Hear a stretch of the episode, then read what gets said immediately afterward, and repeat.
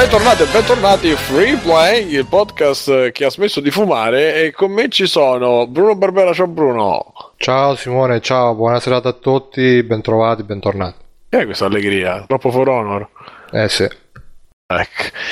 E poi abbiamo Mirko per Federici, grande per fumettista, ciao Mirko. Ciao ragazzi, ciao a tutti. Poi abbiamo Stefano Biggio, grande fesso, Stefano. Guarda che c'è, Simone il coglione.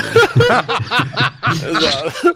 Io sono Simone il coglione. Eh, Ognuno dice che, osta- abbiamo delle... esatto. Oh Bruno, stasera- e- Eh, ma, ma sei depresso perché non hai potuto dare i soldi al tuo amico di Steam oppure? eh sì, Aspetta. purtroppo non, ma- non mangerà questo sabato. mi fate presentare l'ultimo ospite e poi ci racconti Ma questa chi c'è? storia. Perché? So, Abbiamo se- Giuseppe Adria direttamente da, ah, da Outcast, No, no, quello che fa i podcast per gli altri, però ci ascolta a noi. Eccolo, ciao Giuse. Grazie, grazie. Non, non è proprio da Outcast, insomma, sono anche lì ospite, ma ti ringrazio, ti ringrazio. È un po' un ospite, lui si, si diverte a farsi ospitare. eh, fa è eterosessuale, ricordiamolo però. bene. È, è molto più di me e di Stefano messi insieme. Questo lo siamo venuti a sapere Biggio, nel giro. Io non so perché Biggio si è fissato con la mia sessualità questa sera, però Eh, ne non mi sono fissato, hai fatto tutto da solo, io... No, cioè, mica con, con la tua, come No, ma Giuseppe, Giuseppe l'ho capito, c'ha la sicurezza di quello che tromba schifo e quindi se gli puoi dire qualunque cosa, lui dirà sempre sì sì, no, vabbè. Tra l'altro, Eh. tra l'altro, diciamo che Stefano ce n'ha avuto, avuto buone parole per tutti mentre parlava di, di eterosessualità e di omosessualità. no, ci io, io- io in primis, quindi no, non c'è nessun problema. Sì, sì, appunto, esatto. E quindi Stefano, di, eh, Bruno, dici, raccontaci subito questa. Sappiate che Bruno è uno di quelli come. come chi era? Come dite voi? Come dite voi? Eh, no, a Sanremo c'era qualcuno che gli hanno dato dei soldi e che li ha dati tutti in beneficenza, non ha detto niente, però poi l'ha detto. Un Gigi. D'Alessio. Non-. Eh, la- aspetta, la- li, ha, li ha dati tutti in beneficenza a Gigi D'Alessio. Esatto. causa, eh. Credo che sia stato mm, Carlo Conti. Carlo Conti. Eh, esatto. mi sembra che fosse Carlo Conti ne ha dati terremotati, mi pare. Eh, vabbè, insomma, sì, Sì. diciamo che. Li ha dati dei bambini neri che sono Che non lo voleva dire, però degli africani. Eh, beh, lui Stava solo pagando gli alimenti quel caso. E Bruno è un, e Bruno è un po' uguale. Spiega, raccontaci, Bruno. Ma niente, io praticamente l'altro giorno su Steam se ne arriva uno, ehi ciao Bruno, ti posso chiedere una cosa da fratello? E- La cioè, cosa da cazzo, fratello è bellissima. ti posso chiedere un favore da fratello? Eh, Già la boh. Sono andato a vedere il profilo e, e questo si chiama Tupac e è rosso con, e c'è l'icona della svastica, no della svastica, della falce e martello, c'è scritto sono rosso ma vivo a Roma. E poi c'era come foto del profilo Leonardo DiCaprio ai tempi di Titanic. Cioè, quindi nome di rapper, foto d'attore famoso, Cioè, co- amato dalle quattordicenni degli anni 90. Poi Sì, sì, una cosa del genere. Cioè, praticamente Poi- è una confusione mentale. E niente, mi fa, senti, mi puoi dare 20 euro perché, scusa fratello, non è- devo prendere lo stipendio, dove- dovevo prendere lo stipendio sabato, ma non me l'hanno dato, me lo danno, Esatto. Te lo restituisco sabato prossimo, anche 25 euro. E io ho fatto scusa, ma è oggi sabato? Esatto. Perché... perché... Ah no, non questo sa- sabato prossimo. Faccio... Quindi tra eh, due sì. sabati ti dava i soldi. Ma che cazzo ne so? Poi ho fatto. Ma mi fa no, ma perché eh, io gli ho chiesto scusa, ma che ti servono questi soldi? No, eh, devo fare la spesa, che non c'è niente in casa. Te lo giuro su mia madre che è Ma morta. è, è stata bella comunque anche la tua indagine. Tipo, abbiamo giocato tanto tempo fa insieme. A che gioco te gli hai chiesto? Sì, no, vabbè, ma no, cosa? ma perché io poi Per quello che sapere... dai giochi lui capisce se sei una buona persona. Esatto. No, ma perché poi dovete sapere che io comunque per ste cose sono abbastanza... su- Io stavo già col, con PayPal in mano che gliele stavo mandando, però mi sono... Mi sono forzato di non essere troppo coglione per una volta e, e insomma e, e poi quando alla fine ho deciso di non dargli sti soldi mi sono anche sentito male perché ho pensato No. cioè non che mi sono sentito male alla fine poi l'ho, l'ho- l'ho messo in T'hanno trovato svenuto dentro. alla fine l'ho messo, l'ho bloccato e l'ho segnalato, no? E però poi mi sono sentito male perché ah, mo lo segnalo, questo magari è un povero rosso che sta in Italia, cerca di, di fare, di, di- di sopravvivere come può e adesso gli sto, gli sto, manda- gli sto procurando Stai di mandando in qua. vacca il business. Sì, sì, cioè io sono, sono a questi livelli di coglionaggine, quindi eh, diciamo che mi sono salvato da- da- dal mandargli i soldi perché la mia coscienza già premeva che no dai, pensa che se fossi tu al posto suo chissà che cosa, che cosa è. Poi però ho pensato, vabbè, non è che gli sto mandando i carabinieri in casa, quindi Anche se, anche se È- è un po', la un po'. segnalazioncina. Sì, sì, un po', un po' mi sono Ha fatto un po' sentito- come Maurizio Mosca. Marina, prendi il nome. Sì, no, un ecco po' mi ecco dove finiscono i soldi del Patreon di... Esattamente. Sì, subito per il scambiare. numero. Per Rus. Tra l'altro c'è una roba, Stefano, a te ti piacerà, sto mettendo una roba in chat eh, di, di TeamSpeak che apprezzerete molti, secondo me.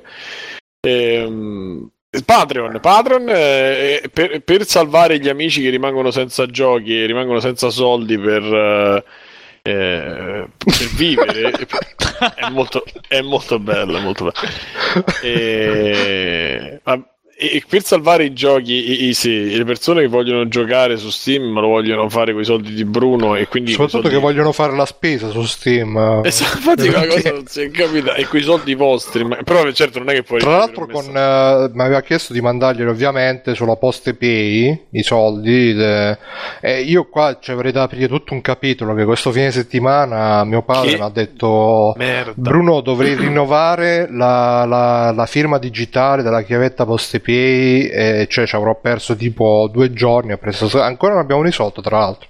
No, che eh, la stavamo per risolvere penso- Scusami, però alle finisci. 8, alle 8 ah il sito non è più disponibile perché loro alle poste alle Sì, 8 sì, alle poste anche il sito smette Anche di funzionare sito. Sì, sì, certa staccano ora. È una cosa. l'HTML. Ma scusa, ma c'è i server di nota delle poste? Che cosa Lo fa? so. No, ma là non, non c'è il server, là c'è l'omino che, che- che scrive a mano le pagine. Ma quello non Sì, capisco, ma- perché cioè io mi sono lamentato una volta, eh, no, non con le poste, però con... eh, mi, stavo, mi stavo lamentando del fatto che il sito delle poste di notte non funzionasse.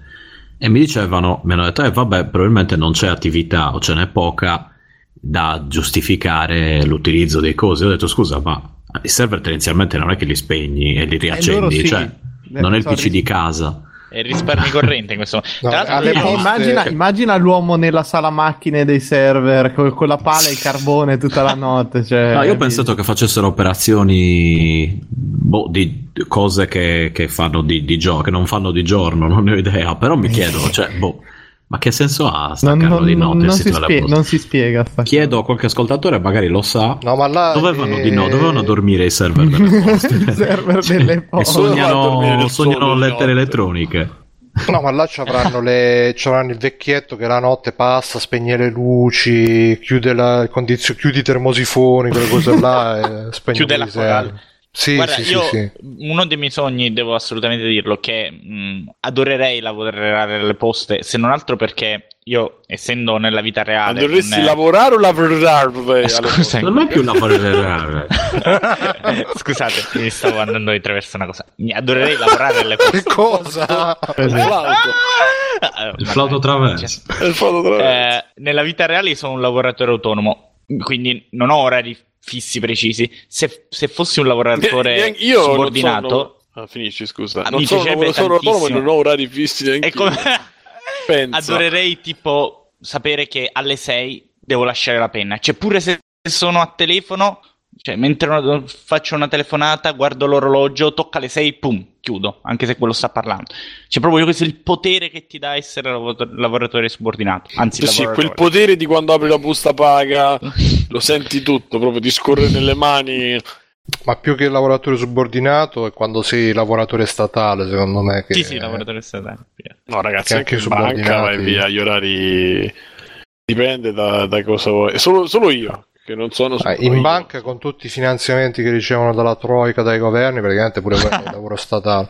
E dalle lobby ebree. Che Eh, bello, ebraiche, sì, sì, sì, e non solo, poi ci sono l'11 settembre. Quelle sì.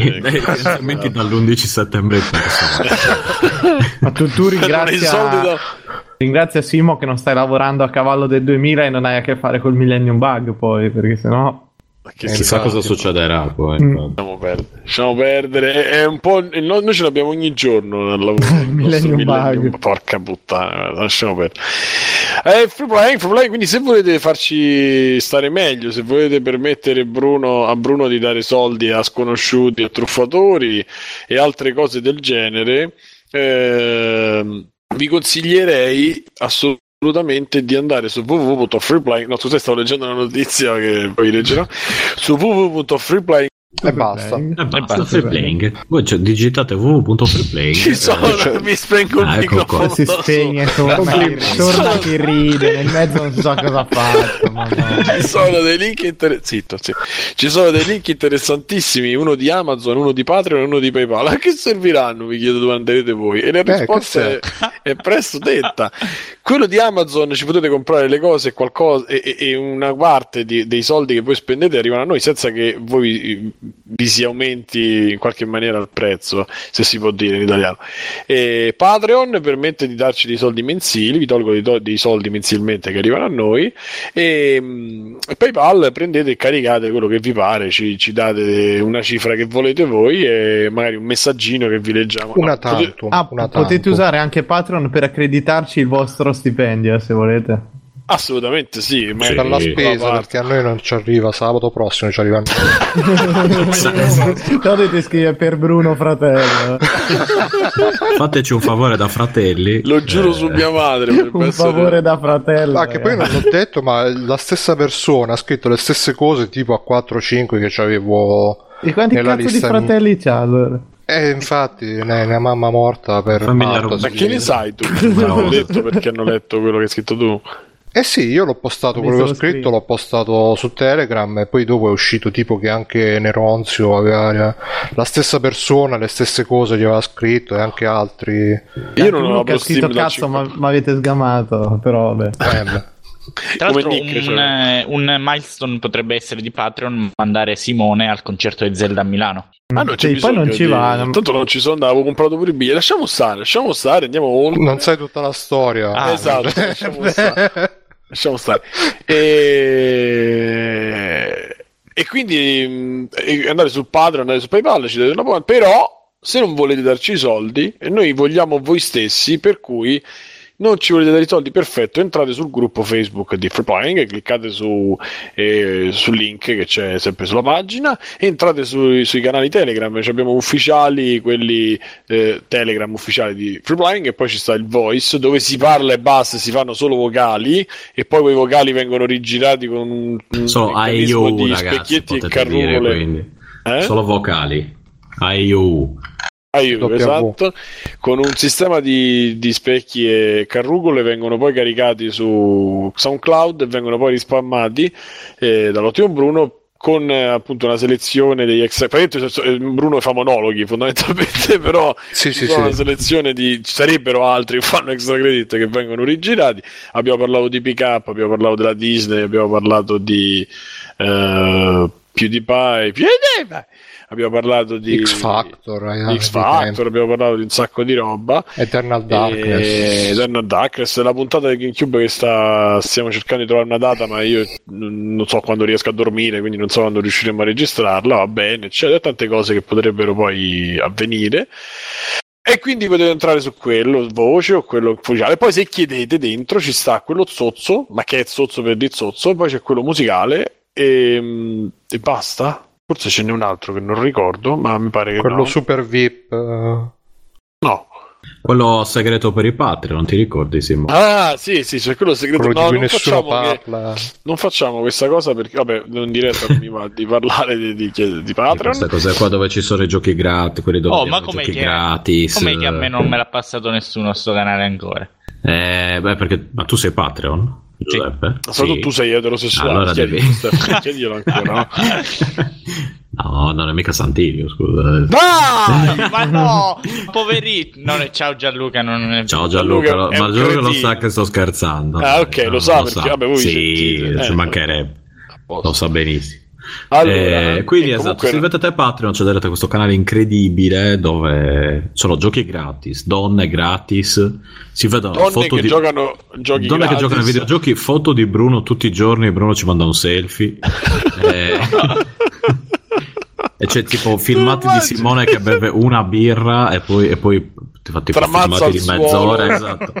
E poi va in giro, capitali. guida, eccetera, eccetera. Esatto, esatto. Insomma, Beh, c'è sì, di tutto. Quindi- Ecco, ricordatevi di Speak, ragazzi, ci sta anche la possibilità di vedere chi è connesso, perché la sera si, cioè, si è creato una specie di pub dentro, di- non lo so, di- ci sono cinque, pa- cinque camere, una dove eh, fanno eh, Auto Advanced Text, l'altra giocano a, RPG non meglio identificati, un altro giocano a For Honor, nell'altro ci sono io che dico puttanate, insomma ogni sera c'è qualcosa da fare e da dire, se, se volete entrate, vi facciamo il famoso terzo grado di free playing e poi diventate amici e state lì con noi. Giuseppe può testimoniare, Giuseppe? Sì, assolutamente, anche se l'altra volta mi sono collegato, ho fatto tardi venerdì sera al lavoro, alle 5 e mezza mi sono collegato, del mattino non c'è nessuno. Scusa, capita. eh, Che strano. mi dispiace. Comunque se tu coso. affacciati perché io ci sono che faccio le notti certe volte, quindi Esatto. se tu cerca, scrivi, eh, io mi sveglio solo per voi, e sto lì e vi ascolto, oppure russo, non vi preoccupate, non eh, può succedere. Tra l'altro ho utilizzato, vabbè, poi vi racconterò dell'app che, che hanno che, che, che La qualità del sonno. sonno. Sì, che mi registra quando comincia il russo. Ah, fantastico, fantastico, fantastico. Cacchio, Ci ma come si anch'io- chiama? Che la... Snore Lab, ma costa un botto, ma è, è ottimissima proprio. Aspetta che ho guarda se su faccio dei rumori non esistenti in natura. Potrei farvi Ah, cioè in tu tipo la mattina dopo ti svegli e ti senti che cosa hai fatto la notte? Eh, sì, non è che è per sentire se c'hai l'apnea notturna e cose del genere, non è che... Ma ti Ah sì, registra proprio in qua. audio? Snorlab, Sì, russare, registratore. Io- C'è Senti, anche va. su Android. Provo pure io allora.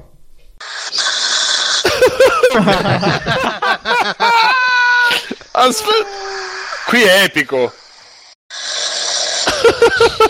Questo era abbastanza potente. No, ce n'è uno... C'è un piccolo... Dai, ma questa qua è la È macchina tipo la risacca del mare. È, è molto rilassante, sai? sì, infatti È per molto- addormentarsi. È molto rilassante. Però ho dormito tre ore e un quarto perché mi hanno svegliato, lasciamo stare, mi hanno svegliato dal letto, mi hanno buttato giù dal letto e ho russato un'ora e sedici. Prendete la metà del tempo che ho dormito. Vuol dire che Ma stavi scusa, dormendo bene. ru- Simone. russare male in questo caso. Eh sì, invece l'8 febbraio ho, ho dormito da mezzanotte e mezza alle 6 di mattina, quindi 5 ore e 24, ho russato un'ora e 10, il 22%. E guardando i... Eh? Ma questo ti vabbè. serve per mettere sui siti di incontri e dici in una notte è russo solo il 5%. Esattamente. E, non sai quanto si scopa con... Così? No, ripeto, per, per- siccome mi, risve- mi svegliavo rotto, ho detto magari c'è qualcosa che non va, dormo un attimino male, invece eh, tutto sommato può stare anche bene. Ma insomma, poi ne parli- se sapete eh, risolvere questa cosa, scrivete su info.freeplaying.it e parliamo de- de- del russare. Ecco. No, sto già installando comunque. ecco, sta pure un pochino, però Anche è io. Lo so, Però- su Android non mi ha fatto pagare niente per adesso. Ed è Io faccio questi in app. eh, Io su, penso che io. mm, su Apple Watch uso mm, Sleep eh, Plus si chiama, credo che sia tipo la più scaricata. È molto carina perché ti dice tipo da tot a tot era fase REM, da tot a tot era sonno leggero. Molto carina. Eh, ma te lo vede dal... Cioè, ti- movimenti del polso. Ti di- prende sì, e soprattutto sì. è, è quella di Apple, suppongo. No, non credo sia ufficiale, però integrata con eh, la, mm, l'app, quella mm, Io non trovo base. niente Sleep Plus, a meno che Plus non è scritto tipo Plus con la A, però no. No, mm, st- no, è scritta più, cioè Sleep più, con eh, il segno più. Che ah, bella, ecco, se non la pagate dopo le prime 5 sessioni, la, versione- la versione gratuita non può essere utilizzata per due giorni consecutivi. Però, appunto, insomma, Questa è, questa è quella che ho detto io? quella sì, sì, sì, esatto. Costa, credo che costa intorno ai 5 euro. Può essere. Eh, ma io direi che li vale anche tutto sommato. Quindi... Dice che dà anche Io- rimedi per il russamento. Però vabbè. Il rimedio è che ti sveglia ogni volta che russi, quindi smetti. Quello mi è eh. successo, vabbè, lasciamo No, stare. vabbè, mi sono detto che il russo c'è, c'è già chi lo fa gratis, diciamo. Quindi non c'è nessun problema. Si chiama Sleep Plus Plus, quella che vedo Sì, io esattamente. Sì, esatto, è quella con la luna disegnata. E comunque Mhm. in generale, se per gli utenti Apple consiglio di usare qualunque app che sia integrata con l'app eh, Salute, perché in questo modo vi eh, considera i dati del sonno insieme a tutti gli altri dati che l'Apple Watch o l'iPhone no- normalmente vanno a monitorare. Io questa non so se è sincronizzata, questa mia... Penso di sì, Snor Lab. Ehm, Bene, comunque l'anzianità proprio è proprio il sintomo dell'anzianità. Tra l'altro, non so se avete, vi dico così, vi aggiungo un particolare pecca- piccante. L'avete provata mai invece quella che misura le, le performance sessuali di app? eh? As- aspetta, come, come funziona? Dai, dici. L'appoggi sul telefono, eh, sul Il letto, cazzo. no, sul letto e ti capisce. Sì, ti vabbè. riesce- Ma vabbè, Soprattutto quando cagata, metti il cioè. ginocchio sullo schermo, capisce se stai Sì. spingendo troppo o poco. No, no, fa, sente, fa le vibrazioni, sente Eh, l'audio, vibrazio, madonni. sente il letto come Ma si senti, muove. Simo, com'è andata la ricerca dei fantasmi che facevi con quell'altra app invece tempo fa? Ah, è vero che c'è quella che ti trova i fantasmi, quelle cagate lì. No, non l'ho mai usata No? io. Sei sicuro? No, no. Sì, sai Acu- soltanto Acu quello per usata. misurare se la terra è tonda e Sì. No, che non ho bisogno di, di misurarlo. lo- quello lo sai, Si sa e e basta. Scusami. Non abbiamo più bisogno di prove ormai, credo. Per... Esatto, non so se avete visto cioè, che il volo per fare Dubai, non so com'era aperto Dubai e quella roba lì. beh, quella è una delle tante prove che, che, insomma, finalmente. Che la terra è piatta. Sì, ovviamente. Scusa, ma Poi, Terra- io pensavo che la terra piatta fosse tipo un quadrato, invece ho capi- ho- da quello che capisco è un disco. È un disco, è un disco con l'acqua che casca verso poi l'infinito, non si è capito? Come fanno con l'acqua? No, penso che la, gravi- la gravità la fa passare, la fa andare in circolo, non lo so. E cosa, ma, cioè, È e tipo cosa la c'è fontana di sotto, Trevi, però? Adesso non- no? quello non l'ho ancora capito. Cosa c'è Quindi sotto? basta buttare le monete. Niente. Ah no, non c'è niente, forse invece... No, ecco. No, forse- in verità è tipo il sotto, da quello che ho capito, è una specie di cono, cioè, capito? È tipo Ma finisce. Scusa, Sì, non si unisce anche alla teoria della terra cava, che praticamente va tutto dentro. Eh, ma se è piatta non può essere cavo. Ma è piatto ma con un buco. È tipo una ciambella, Ah, no? eh, No, esatto. ma è piatto È un toroide. di una pentola che sotto Un toro. Secondo tra me è una sinusoide, signore testa di Comunque, ragazzi, ma- andando avanti, ma vogliamo. Non lo so, Bruno, vogliamo parlare ancora di Vo- Switch? Vogliamo e, lo andare chi- avanti, cioè. e lo chiedo io, che insomma ne parlerei non lo so, ore io ho segnato un po'. No, a me mi aveva No, no, fatto ridere solamente da citare così come notizia di colore. Che mm, c'è stato in questi giorni il, il tizio là di Neogaffo, come al solito, che ha, ha avuto uno switch in anteprima, ha fatto, Sì, fatto l'unboxing. Sì, ha fatto l'unboxing, ha fatto vedere i menu e tutto quanto. E praticamente la notizia di ieri mi pare è che Nintendo è andata, gli ha dato mazzate e si è ripresa lo Switch. E lui poi ha, ha scritto un messaggio tipo su NeoGAF dove dice: Ah no, eh, ma in effetti Nintendo c'ha ragione perché era uno Switch che non, eh, non, non- non è giusto insomma far girare le foto prima del tempo. E quindi si è pentito e, e mi pare che abbia tolto anche i video che aveva fatto de- dell'unboxing di tutto quanto, proprio perché Nintendo racconta. Pare che siano, sia stato uno Switch che ha recuperato tramite degli impiegati di una ditta di distribuzione che se li erano fregati per loro e li hanno rivenduti in giro e quindi tutto super Infatti- illegale. Ha fatto bene poi a, a avvertire che ha cancellato perché per fortuna in internet non rimane niente, capito? Quindi Sì, sì. così stanno tranquilli, Nintendo. Comunque è anche una forma di pubblicità tutto sommato, eh. Quindi Sì, vai a sapere. Se... Oddio, giudicate i menu comunque sembra intanto non ci mette 40 secondi per scegliere per scegliere un- una cosa e per caricarla, quindi già diciamo che hanno capito qualcosa. E poi i menu dentro, insomma, l'unica cosa bellissima che e Bruno, perché Bruno ha l'orecchio fino, abbiamo notato è che i, Sì.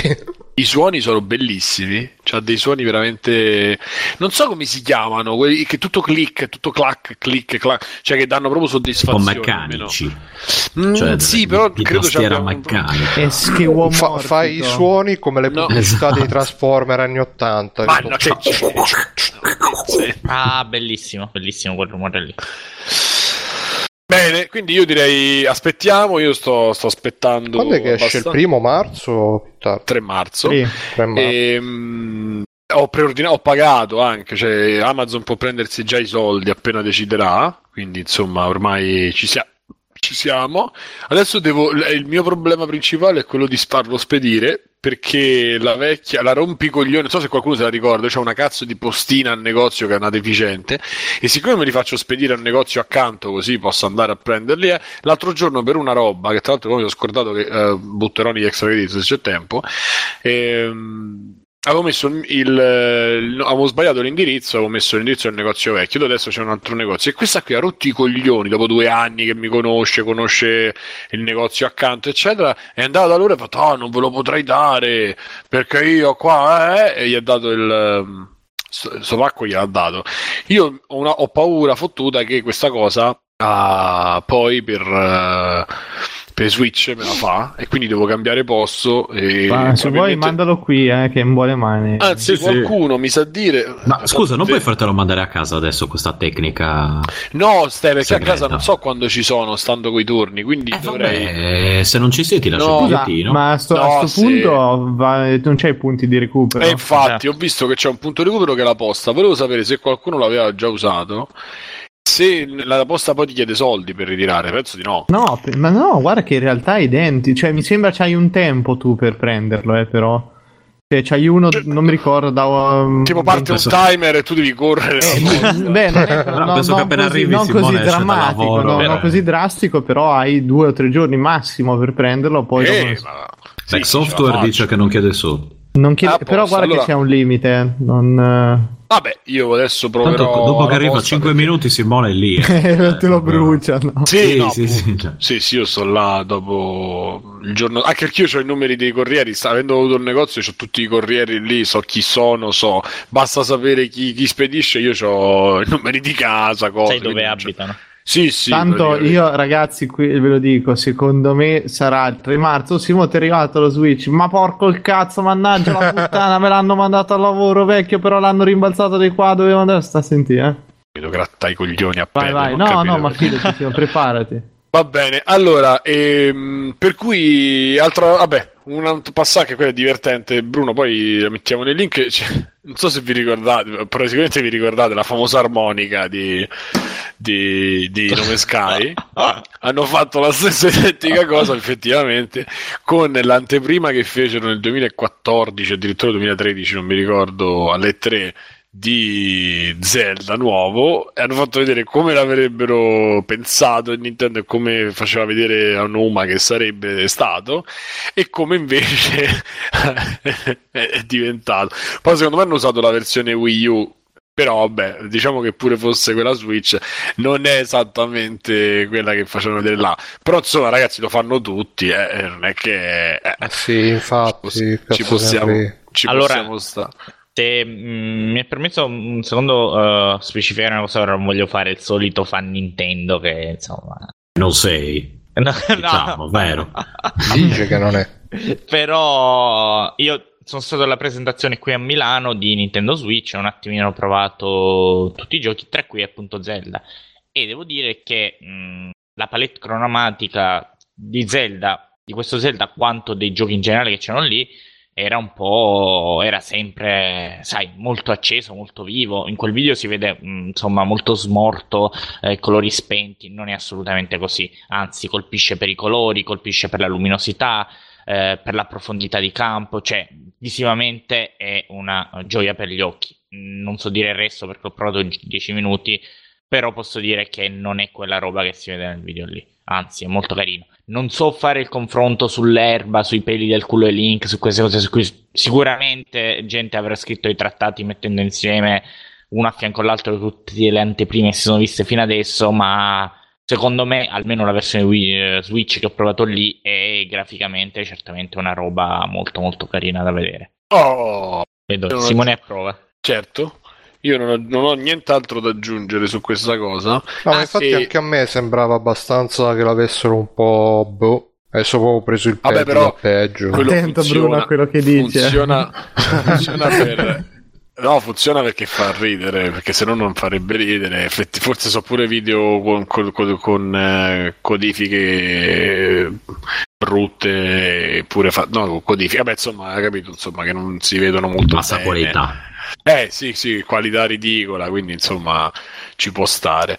Ah, tra l'altro, E- scusate se, mh, s- scusate se ti interrompo, una cosa al volo, una funzionalità bellissima su cui non ho sentito parlare nessuno su Zelda dello Switch, Zelda questo nuovo per Switch, è che eh, ha un, eh, non so se si dica field of- non è il field of view, è la profondità di visione, non so come si Field of dice. view. Sì. Eh, field of view? No, Sì. profondità di campo. Profondità No, di campo? Non saprei. FOV. Il FOV. No, il FOV Eh, è, il FOV è- è- il FOV è l'angolazione. sinistra. Esatto, e quanto largo vedi. no? Non dico era. che- Ah, no, no, che la. come La, di- chiama? la draw distance. Esatto, Eh, eh, cioè, no, ho vedi sbagliato, avevi ragione. L'anti-aliasing. Non Il so. cazzo. Z SNES. Ah, no. Comunque, personaggi, oggetti e dettagli dello scenario li vedi anche se sono molto molto distanti, cosa che onestamente mh, spesso non si fa per risparmiare anche sulle prestazioni. E eh, una funzionalità bellissima è che se tu alzi la console puoi utilizzarla come L'alzi al cielo e dici per il potere di Switch. no, la metti come se guardassi allo schermo utilizzando il- lo schermo al televisore utilizzando lo schermo della mm, console, no? Eh, è come se la usassi come un cannocchiale, diciamo. E qualunque punto tu O guardi, come un binocolo, diciamo. anche. sì, come un binocolo, più che altro. Eh, qualunque punto tu guardi nello scenario, puoi mettere lì un- una bandiera, un segnale luminoso che si innalza fino al cielo, e a quel punto lì puoi arrivare. Cioè, mi ricordo che era una delle feature con cui era stato presentato e hanno mantenuto la promessa. Ed è secondo me una cosa bellissima, perché tu vedi una montagna, io volevo rompere il gioco, la classica cosa che tutti tentiamo di fare. Scusa, Eh, Giuseppe, vedevo però una una domanda, e- sì. una domanda, ma questa cosa la puoi fare col Wii U, non con Mm, eh, no, no, con la Switch. Switch, con la Switch. Ma come fai con lo Switch se quando stacchi il- la basetta si, si stacca dalla televisione e non vedi la televisione? Perché tu alzi, utilizzi il, ehm, il, eh, il joypad che hai della Switch e in quel momento Link che ha una Nintendo Switch eh, in- Mm-mm. diciamo al fianco la alza e controlli la Nintendo Switch di, del- di Link e quindi guardi attraverso la sua Nintendo Switch dove eh, andare a piazzare questo segnale luminoso. Non è tipo una inutilissima perdita di tempo da fare. Cioè, mi sembra una di quelle cose tipo quando. Ah, invece figa. Quando parli tu. Allora, No, ti dico, quello. uh, uh, No, tipo, me- sai con Kinect che dicevano che ah, puoi tirare le granate, Porca puoi tirare le Ma granate. perché devi portazzella così? Ma perché? No, Perché sto dicendo, no, mi sembra di quelle cose che alla fine non, non- non si usano. cioè, Allora, allora ti dico, ehm, io mh, mi sono sempre piaci- piaciuti i giochi Bethesda più che altro quelli Fallout e quindi la possibilità di agire in un mondo aperto, la possibilità di poter guardare in prima persona un mondo che normalmente esplora in terza, vedere una montagna laggiù, met- piazzare un, un segnale e poter dire io a quel punto posso arrivarci, è secondo me una cosa bellissima e aumenta l'immersività del 300%. Eh, sul come farlo, che è un po' scomodo, mm, no, non so dirti. Forse lo è in certi frangenti, perché, ad esempio, eh, attraverso questo sistema tu prendi anche la mira nel gioco. E quello è un po' macchinoso, secondo me, da imparare. Eh, no, è quello che dicevo. Che Però- è, più- è lungo, cioè per quello che fa alla fine. E nel- di per sé questa funzione qui mi ha molto colpito. Poi magari io sono anche un bambino, cioè quando vedo cose colorate e la possibilità di interagire in questo mondo mi vengono gli occhi a cuoricino. Per me il gioco è già venduto, la console è venduta, poi insomma si dovrà vedere altro. Ma che devi vedere a Zelda ancora? Vabbè. Vabbè. Ah, Andiamo avanti. Allora, ragazzi, io eh, pensavo questa cosa, stavo ri- rivedendo un attimo le, le news. E Bruno, non so se sei con me, a parte questa roba, vabbè, eh, di, di- di Switch, eccetera. Ma se andiamo di voci della community oppure ti interessava qualcosa di, mh, di qualcosa di quello che è scritto? Io. Pronto? Sono caduto? No, no. No, no. Sì, sì, no, stavo vedendo un attimo. Sì, per me puoi Perché andare- non lo so, la notizia delle tre aperto a tutti non mi sembra assolutamente No, interessante. infatti, no, no, andiamo, sì, sì, alla posta. Alla posta. Ok, allora, voci dalla community, abbiamo un po', un po' di cose. Allora, io inizierei con questa che è fresca, facciamo una su una giù così. Eh, Tagliaferri ci scrive: Ma il mito della pirateria è scesa enormemente. Quando è che ha iniziato a diffondersi? Questo è quello che. Eh, hashtag Italietta. Non lo sappiamo. Eh, Po- si prossima scrive. domanda. Allora, No, eh, Mirko. Io mi sono perso un pezzo un attimo, scusa Simo. Il Eh, mito della pirateria Sì. che è scesa en- enormemente, quando è che ha iniziato a diffondersi? Dice Tagliaferri con Ma la sua secondo me è cominciato a, tagliezza, diffo- a diffondersi tra di noi, cioè tra la gente che a un certo punto se li ha potuti permettere i giochi, perché io non credo che sia sparita del tutto. Poi, cioè lui fa rifer- non si capisce, fa riferimento a dei dati, qualcosa o è una... Lui a caso, come, come No, infatti Eh, capito, ne è uscito un no. po' così fuori contesto che non l'ho capito neanche io. Probabilmente vuole, vuole essere una provocazione perché alla fine col fatto su PC la pirateria cresce, cioè cresce, scusa, ehm, è, è- è presente sicuramente. Però ragazzi, 360 e PS3 si modificavano, Wii lasciamo perdere. qui te la vendevano, di, di- te la modificava è Nintendo. stata la più difficile all'inizio, però poi da craccare ragazzi. eh. Però vabbè, togliamo questo. È stata la più Eh, difficile guida a craccare. Sì, c'era una. io ho visto tutto una cazzo di due ore e mezza di, di speech che fecero ai tempi, eh, per il quale stavano cercando un exploit e c'è stata tutta una conferenza di questi hacking team, che mi ricordo mo il video, dove dissero PS- eh, 360 ok, PS3 molto difficile, ma forse ci siamo. Wii era tipo Wii e PS3 erano tipo incraccabili secondo questo. Si parla sempre del 2000, non lo so, insomma. 2003. 8. Sì, sì, si parla proprio di un sacco di anni fa. Mi ricordo sto video che io vidi 3-4 volte per capire un attimo. E insomma, non capisco un cazzo. Vabbè. Ehm, però dico, cioè, già il fatto che PlayStation 4 e One praticamente non, non- praticamente non si craccano, non si possono modificare. A me sembra che già così hai risolto un po' di problemi. E l'iPhone, non so voi, ma da quello che ho capito, non si riesce a jailbreakare praticamente più e, e- e non si usa neanche molto più jailbreakarlo. Vabbè, Android eh, bene o male si riesce a fare tutto e su PC si riesce a craccare. A me, insomma, mh, mo, 3DS non è così semplice come, come mettere la card. Eh, mi sembra che un po' di differenza ci sia. Voi la sensazione?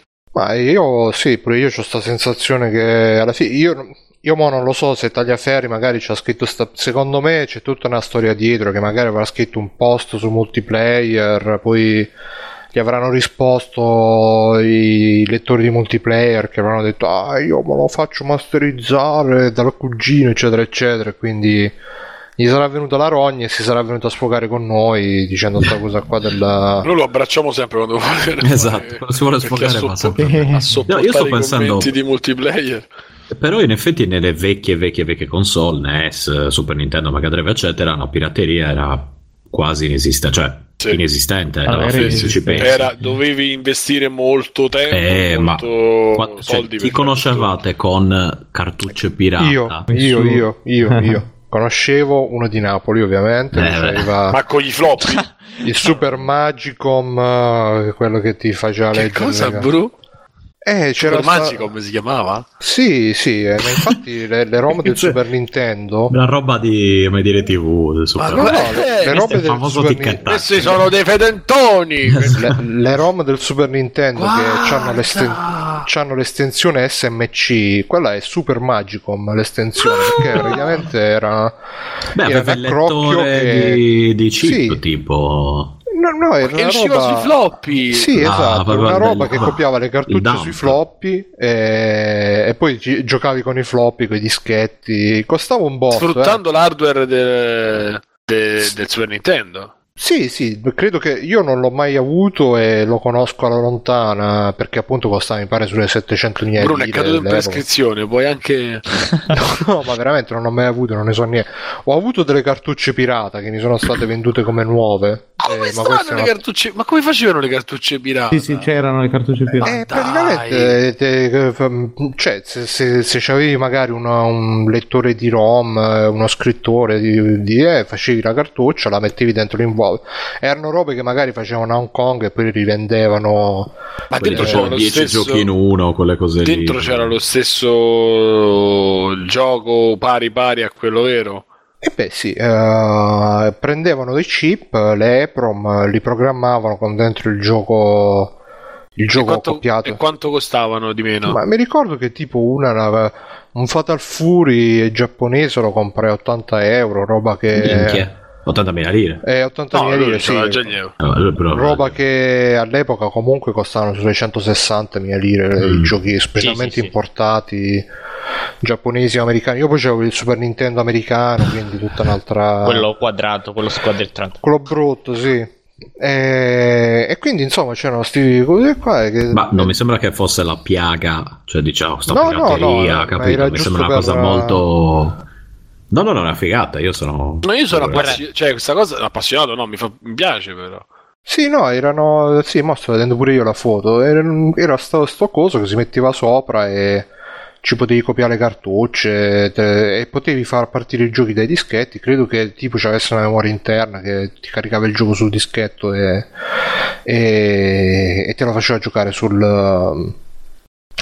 Infatti, ripeto, le prime ROM che iniziarono a circolare adesso magari riprendono direttamente dalle, da- dalle cartucce originali e rifanno tutti i dump, però le prime ROM che iniziano a circolare ai tempi dei primi tempi dei motori avevano questa estensione, anzi c'hanno ancora l'estensione SMC che erano praticamente le ROM del Super Magicom che... Ma che cazzo di figa. E io conoscevo, sì, conoscevo uno di, credo su, su un certo Newsgroup BB. che, che c'aveva sta, sta crocchio e ci, ci È giocava. le Bruno che imita la parlata napoletana. Dai, Ma che... No, aspetta, ma in che anni questo? Eh, ma negli anni 90, negli anni 80, 90. Eh, ma tu, Ah, no, parli c'aveva le spalline, le- bulletin, bulletin board, giusto? Lo conoscevi? O lo conoscevi? no, no, maniera? Newsgroup, roba di Newsgroup. Eh, newsgroup, ok. Quindi comunque... Oddio, poi non sono già- neanche sicuro, beh, sono robe di 30 anni fa, quindi figurati come me le ricordo. Però mi pare che parlando così a un certo punto uscì di- di sfuggita, una roba- perché magari, ecco, mi ricordo vagamente che era una delle tipiche discussioni, ah, ma la pirateria è buona, ha portato i videogiochi in Italia, se no non avremmo avuto i videogiochi, eccetera, eccetera. E beh, e in uno di questi flame eterni che si scatenavano a un certo punto... Uno Quanto ti tipo- annoierai? Quelli delle tua Bruno, quanto si annoieranno a leggere queste cose dopo vent'anni? E invece sono, sono- sono appassionanti come il primo giorno. Sì? Sì. No, ah, ecco.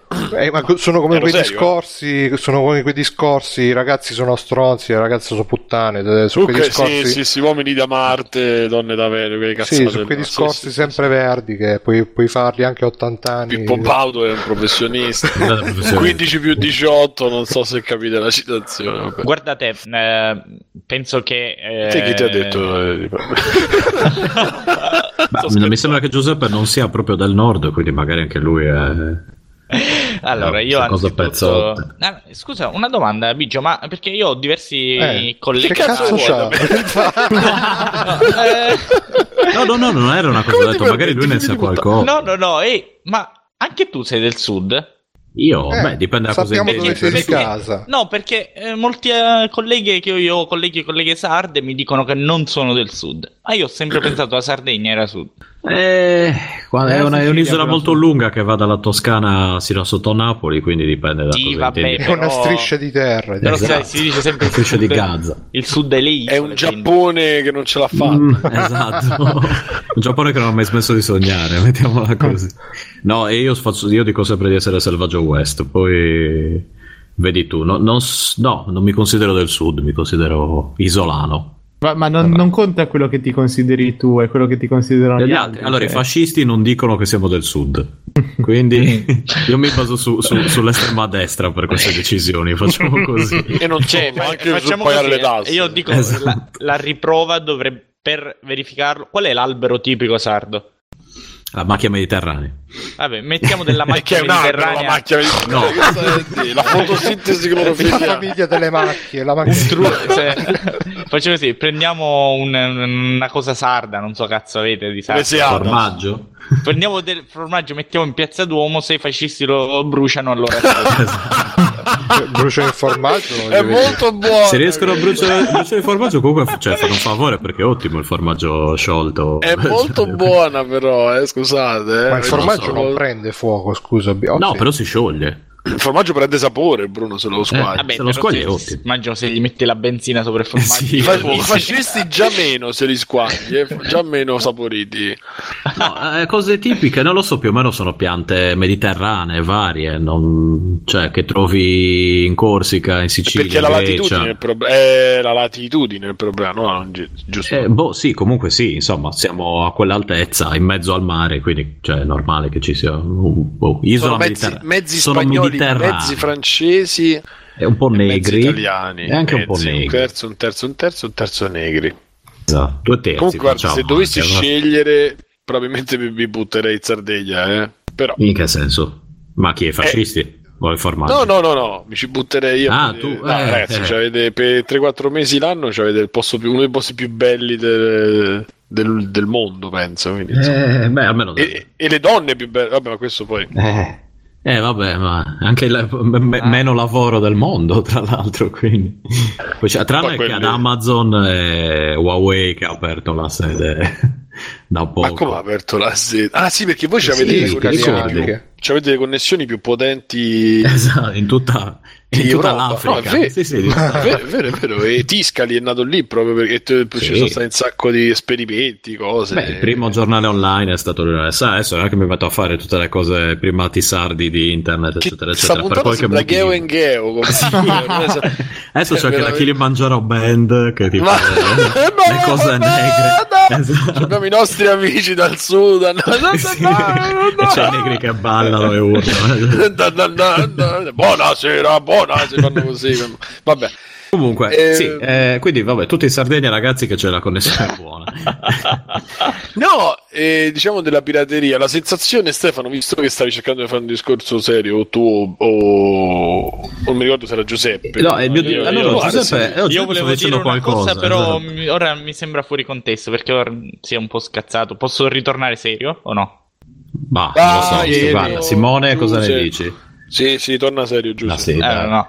Semplicemente quando si eh, cerca di valutare mm, certi fenomeni, penso che l'errore più comune sia valutarli con l'esperienza diretta, no? Quindi eh, qual è l'inganno che porta a pensare sia giusto o sbagliato eh, che la pirateria è diminuita? Quello per cui, essendosi allargata molto la base di chi compra software, sia retail, sia fisico, sia ovviamente scaricandolo, noi vediamo molte più persone che comprano rispetto a quelle che piratano e quindi siamo portati a pensare che la pirateria sia diminuita perché nella quotidianità vediamo molte o conosciamo molte persone che comprano software.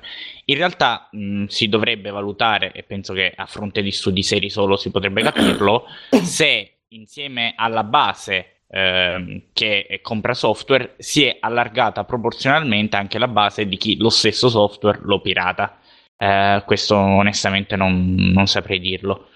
Non so, l'unica cosa che ricordo è che, mh, per un dato impressionante, non ricordo, forse persino su Free Playing se ne parlava, ehm, ricordo che eh, il software per cellulare, ad esempio in paesi come la Cina, è, eh, specialmente quello Android, è quasi al 100% piratato.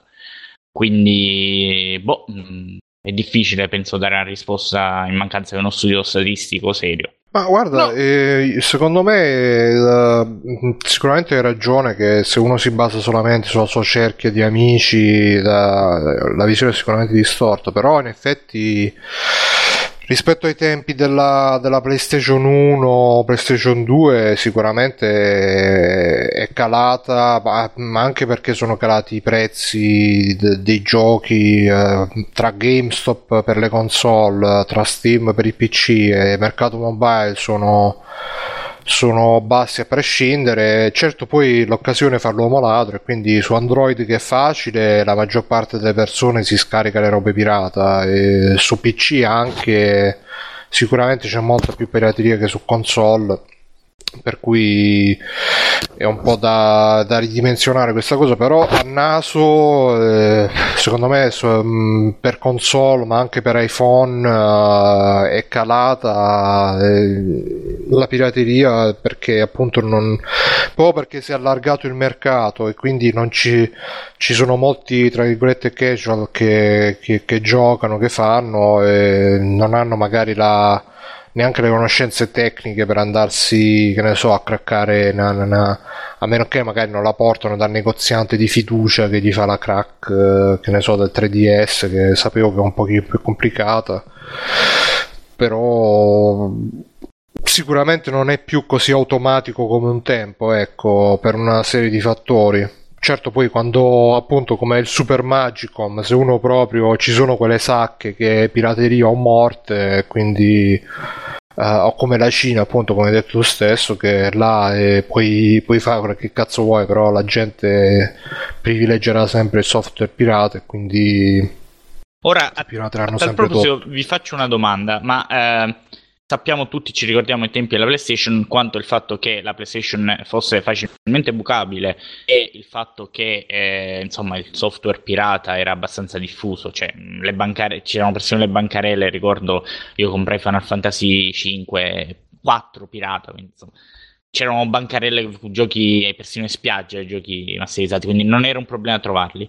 Ricordiamo quanto la facile eh, appunto craccabilità della PlayStation contribuì anche alla diffusione dell'hardware PlayStation. Non so se questo è stato un bene o male, ma comunque e ciò eh, penso sia un dato innegabile. Se, visto che è basata sul software Android, se vi domando Sì, sì. domani la bucano bucassero, domani. eh, co- sarebbe un bene o un male per Nintendo? È meramente- beh, se Ah. uno gli fai lo streaming dei giochi è solo un bene, quindi... Sì. quello Ma scusa, è- alla fine tutte le console Nintendo mi sembra che siano state bucate e la cosa non è che abbia influenzato Però, particolarmente però la non così, io la ti dico riuscita. proprio facilmente, molto Beh, Wii, io penso che... Beh, nessuna di queste era complicata, cioè comunque alla fine. No, 20 Wii No, non è mi vero, sono ragazzi. ciu- guarda, mi ricordo. Wii ancora, mi sono ciuccato una sera e mi, mi sono messo a modificarla. Ho detto, No, io questa as- console non la modificherò mai, ragazzi. La sera Mm, stessa infatti. la stavo modificando. Aspetta, aspetta, sto dicendo, la modifica del Wii secondo me gli ha aggiunto quei 10 milioni, no, 5 milioni, 10 milioni su 100 milioni, forse un po' gli ha aggiunto qualcosa di vendite, a livello di vendite, però che, che riesca a venderlo grazie alla pirateria... Ma secondo me è una, è una cosa in un secondo momento che viene perché comunque eh, più avanza la vita di una console più diventa facile craccarla il più delle volte.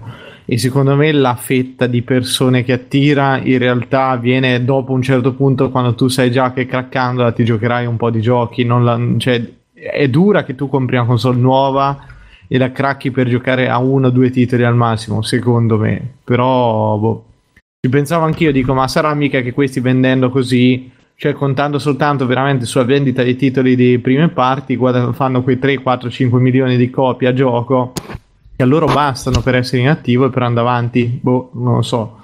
Ogni tanto ci penso vedendo No.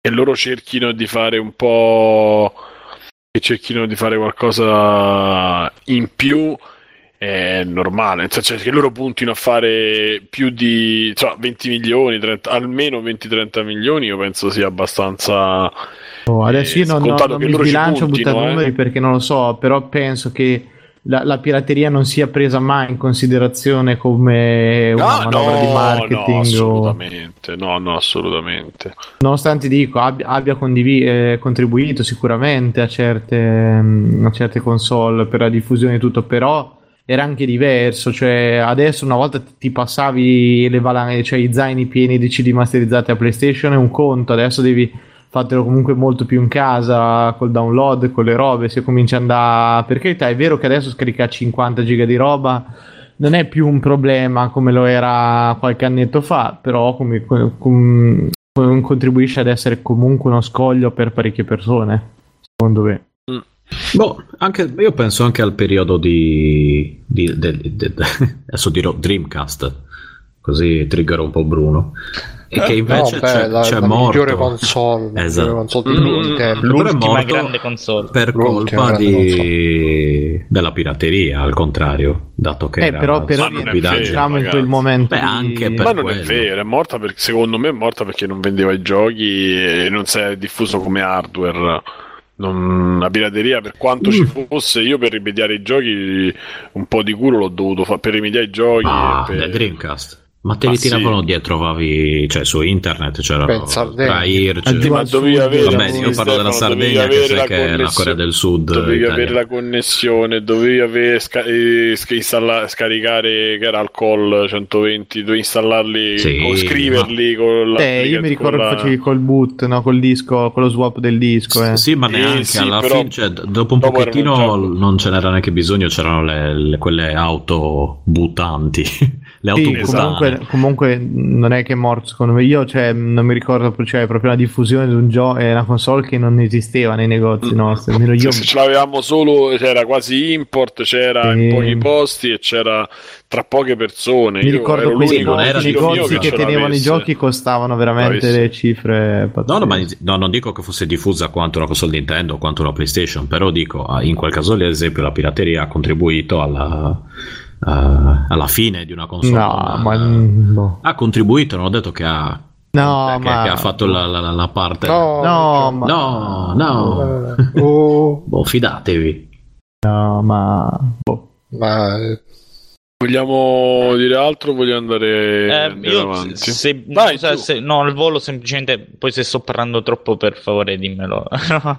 no. no, semplicemente una cosa al volo. Io in generale ho l'impressione che quello, s- mh, uno dei fattori dominanti che può aver, se così è stato, contribuito alla diminuzione della pirateria è la grande comunità con cui oggi è possibile reperire software o comunque in generale materiale ehm, audio, video, mh, perché io stesso mi accorgo su me stesso, se è un gioco, ad esempio, che è vecchio, che voglio recuperare, c'è sul PSN, c'è su GOG, eh, su Steam o quant'altro, lo compro molto volentieri. Se devo pensare a dover scaricare il gioco, patcharlo, trovare il crack, trovare questo, cioè, No, passa- no, no. Ma ormai la pirateria voglia. secondo me è diffusa per la Pensa, guarda, io ve lo dico, ragazzi. io per i giochi nuovi, non per ho quelli scaricato ho scaricato Resident Evil 7 craccato solo l'idea di no ve lo dico non l'ho installato c'ho lo zio ovviamente lo cancellerò perché o me lo non, compro non è che questo ti no no per dire quanto uno poi solo l'idea di mettersi là e- e- di- di- che ne so libera lo spazio fai la Esatto, doppia esatto. cartella met- no no non esiste No, c'è tr- troppo sbatti, come dicono a Milano. Però ti dico, parli, parli tu Simone che ti sei muove, che stai andando sui siti di chi e queste cose qui.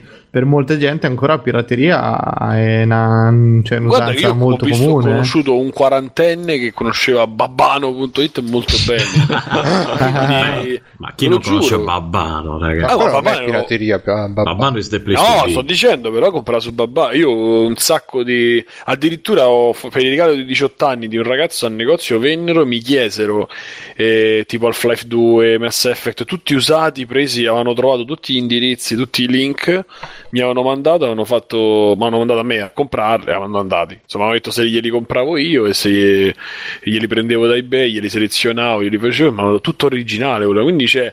eh, è relativo, c'è sta il ragazzetto che se lo scarica, ma che poi manco lo. come ho fatto magari nei tempi o io i miei amici, cioè c'avevi. Perché sei un Cioè, babbano mia- anche tu.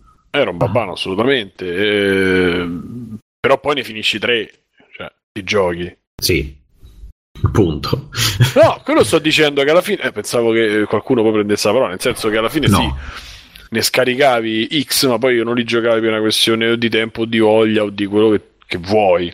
Quindi alla fine. Sì, io Play- eh, ai tempi della PlayStation 2 eh, ne scaricavo a manetta, eh, rimasterizzavo, provavo se giravano, gli facevo magari la copertina. Cioè, è una cosa che è andata mano a mano scemando. Magari i primi giochi fai la copertina, ti vai Sì, a sì. scaricare la copertina dal sito, da, da CD Copy World, eh, come cazzo si chiama? Che mi sa che esiste ancora Game Copy World. Sì, sì. Che bello che era che come E- I crack. Te lo ricordi che proprio... Eh sì. E ti, ti Vabbè, fai la copertina speciale. è affezionato, che ti devo dire? ti fai la copertina, ti stampi la copertina, spendevi più, spendevo più di, di inchiostro da stampante che non di CD e robe. Poi incomi- e magari qualcuno te lo giochi pure, poi incominci che scarichi, ti, ti scocci di fare la copertina e fai nel raccoglitore. Alla fine sì, mi scaricavo un sacco di robe solamente per, per un po' come le ROM del mame, che uno se le scarica per avere la collezione completa, ma poi ti, ti giochi sempre quei due o tre giochi che già conosci, ogni tanto te ne provi qualcuno nuovo, però non... E purtroppo è così, la- la- la- il problema della sovrabbondanza che ci attanaglia tutti, dovremmo riscoprire il piacere delle belle cose, delle cose genuine di una volta. Figurati, Però sto quando- passando al digital totale tombale, quindi beh, copertina, Però quando eccetera. ero più piccolo, che avevo i pomeriggi infiniti dopo aver fatto i compiti, ricordo con tanta nostalgia quando mi mettevo là con le cassettine con 50 giochi per il Commodore 64. Lì sì, lì uno se li giocava, se li giocava tutti uno dopo l'altro, se li provava tutti e il tempo era infinito e quindi uno si metteva e faceva. Poi i giochi si sono allungati, il tempo si è ristretto e quindi gioco forza. Uno non- magari non gioca neanche le robe che vorrebbe giocare. Tipo Resident Evil 7, dove io me lo sono comprato eh, al day one, tipo ancora non l'ho, non l'ho fatto, però mi sono finito la demo e quindi questo un po' mi, mi consola. Andiamo avanti. Questo vedi che poi alla fine ci ha fatto parlare 20 minuti. Hai visto sbagliato? Vorrei leggere questa, questa missiva di Rud. Il grande Rud non so che fine ha fatto, forse è tornato al suo paese a forza delle nostre politiche. suo pianeta. Di, pianeta. Abbraccio a Rud, eh, ti aspettiamo. Un cittadino del mondo lo definirei. Ma lui sta in Inghilterra, mi sa Del adesso. Ma che ne so, dove cazzo sta, sta, non lo so. Brexit. E andrei a leggere Piccolo pensiero felice. Noi ci lamentiamo dei videogiochi, dei videogiocatori su internet, dei media e della mancanza di profondità in questi circoletti tipo bar sport, ma là fuori ci sono persone che applicano la stessa superficialità in discorsi di geopolitica e pensano di essere dei novelli Kissinger, capaci di leggere e di conoscere il mondo dal loro scantinato di provincia. Insomma, facciamo schifo al cazzo, ma almeno siamo relativamente innocui. Buona domenica. Ehm, Bru- eh, Bruno, so che tu Sì, no, ehm, alla fine lui dice che almeno i giocatori non sono non, non, eh, non si esprimono su temi di politica, geopolitica, anche se lo fanno con la stessa superficialità de- della gente con 4G. Eh, sì, no, ha ragione, però alla fine il problema è che i videogiocatori pure votano, non è che non votano, e- e lui magari vede Ehm, cioè, se, se tu ti limiti a stare nei forum di, di videogiochi, allora vedi i videogiocatori che dicono puttanate relative ai videogiochi, però magari le stesse persone poi te li ritrovi su terrapiatta.it oppure te li ritrovi su quelli che, che, che- che fanno il fatto quotidiano e prendono le notizie sul serio del fatto quotidiano e tutte quelle robe là. Quindi sì e no, sì e no, perché alla fine la stupidità è trasversale e, e purtroppo non- se, se la trovi nei videogiochi non significa che sia limitata là, perché poi quelle stesse persone magari quando non videogiocano eh, fanno, cioè io conosco gente che magari, anzi a me capita di conoscere gente che magari da un punto di vista di videogiochi e robe la, la rispetto tra virgolette poi vai a vedere vince Trump e mettono il profilo a festa su Facebook eh, e quindi eh, da un punto di vista più generale mi ritrovo un po', un po' più in disaccordo. Ma eh, anche poi alla fine il movimento c'era, c'è stato un um, qualche tempo fa ci fu un articolo che poi mi sa che lo lasciammo eh, non ne parlavamo più che diceva che il Gamergate è stato una specie di banco di prova per eh, le tecniche di comunicazione di influencing eh, della destra che poi adesso è salita al potere in America con Trump, nel senso che hanno, hanno visto un po' come organizzarsi attraverso Twitter, come, come muovere le masse e così via, anche perché poi il Gamergate che è partito dal, eh, dallo scandalo di come cazzo si chiamava Zoe Quinn e, e poi è andato avanti con la scusa del giornalismo corrotto, poi da lì è stato diciamo cooptato da, da movimenti di estrema destra, di quelli che dicono ah dobbiamo scoparci le bianche, se no se le scopano i neri e, e, e inquinano Figa la razza. Le fighe bianche. Sì, sì, eh, mi ricordo che lessi proprio un articolo, mi sa su Breitbart, che adesso con Trump Breitbart è diventato tipo il... Perché così è uno dello staff, no? Ho capito, Eh, sì, ricordo- sì, ho capito sì, chi sì. è. Eh, sì, sì. Sì, sì, no, l'altro giorno Anzi, no, forse proprio oggi o ieri vedevo un video di l'ultimo video di John Oliver che vi consiglio. Che faceva vedere che praticamente Trump fa, cioè prende le notizie come se, come se fosse qua, le prendesse tipo da Lercio e poi andasse davanti alla persona. Ah no, ma io questo l'ho letto su Lercio, quindi deve essere forza. Per forza Eh, vero. Sì, sì, e c'ha tutte queste fonti. E comunque sì, anche appunto Breitbart ha preso il Gamergate eh, e, e l'ha, l'ha, diciamo, tra virgolette, abilmente spostato sulla, sulla questione del femminismo, che queste femministe ci vogliono rovinare tutto, non capiscono un cazzo, e quindi vanno a fomentare sta gente che probabilmente la maggior parte dei videogiocatori diciamo non ha, non ha tanta fortuna col gentil sesso ci avrà un po' di, eh, di, di mm, come dire di di ripicche nei confronti delle ragazze, un po' di risentimento, ecco, e quindi è facile poi prenderli e dirgli: Ah no, ma ste femmine che vuoi che capiscono della vera sofferenza del videogiocatore, della vera depressione del videogiocatore, no? Uno pensa: Ah, io che non ho mai avuto una ragazza, che sono vergine a 40 anni, eh, io sì che la conosco la vera depressione, non come ste femministe che trombano sempre e poi si lamentano, che ne so, se uno gli allarga le gambe in metropolitana, gli toglie lo spazio. E quindi hanno preso hanno avuto vita facile nel e questo appunto per ricollegarci al discorso di Road eh, purtroppo i videogiocatori sono un terreno fertile per stero anche, anche nel gruppo stesso eh. è uscito un paio di volte il discorso di Trump eh, e, e diciamo che un po' alla fine poi io un po' lascio anche perdere perché non, non, non sto- non mi sembra neanche il il caso di fare discussioni mh, nel gruppo ma anche fuori dal gruppo perché poi alla fine chi, chi ha, chi è supporter di un'idea la, la- la- a volte non, non ha neanche voglia di discutere ma solamente di, di dire ho ragione io ho ragione io se, se non, è, se non mi dici io ho ragione eh, ci batti becchiamo all'infinito e quindi mh, non ne vale neanche la pena però sì, sì, alla fine sarebbe bello, insomma, se si potesse fare il contrario, se si potessero prendere quelli che eh, per, eh, per frustrazioni personali, per, eh, per, per idiozia congenita, magari fanno robe appunto come è capitato adesso, che io neanche lo sapevo, l'ho imparato stasera che hanno bruciato le palme eh, a Milano, magari prendi questi qua e magari li metti davanti a un videogioco dove stuprano le femmine, li fai sfogare così e invece di andare a, mm, a fare questi atti che invece hanno e credo che comunque alla fine da un certo punto di vista i videogiochi aiutino perché c'erano anche degli studi che correlavano il fatto che ultimamente da quando si sono diffusi di più i videogiochi sono diminuiti i crimini violenti quindi non è vero che eh, i videogiochi violenti favoriscono i crimini violenti mi pare abbiamo fatto studi del genere negli Stati Uniti quindi speriamo che, che sia così e niente, non so se volete aggiungere qualcosa, io non so più come, come girarlo. momento. Non dovevi fare il monologo se non ce la, se non t'andava. eh. Era... No, vabbè, le tue conclusioni, quindi, Bruno, è che quali sono secondo te? Eh sì, eh, la conclusione era che speriamo che succeda Che il contrario.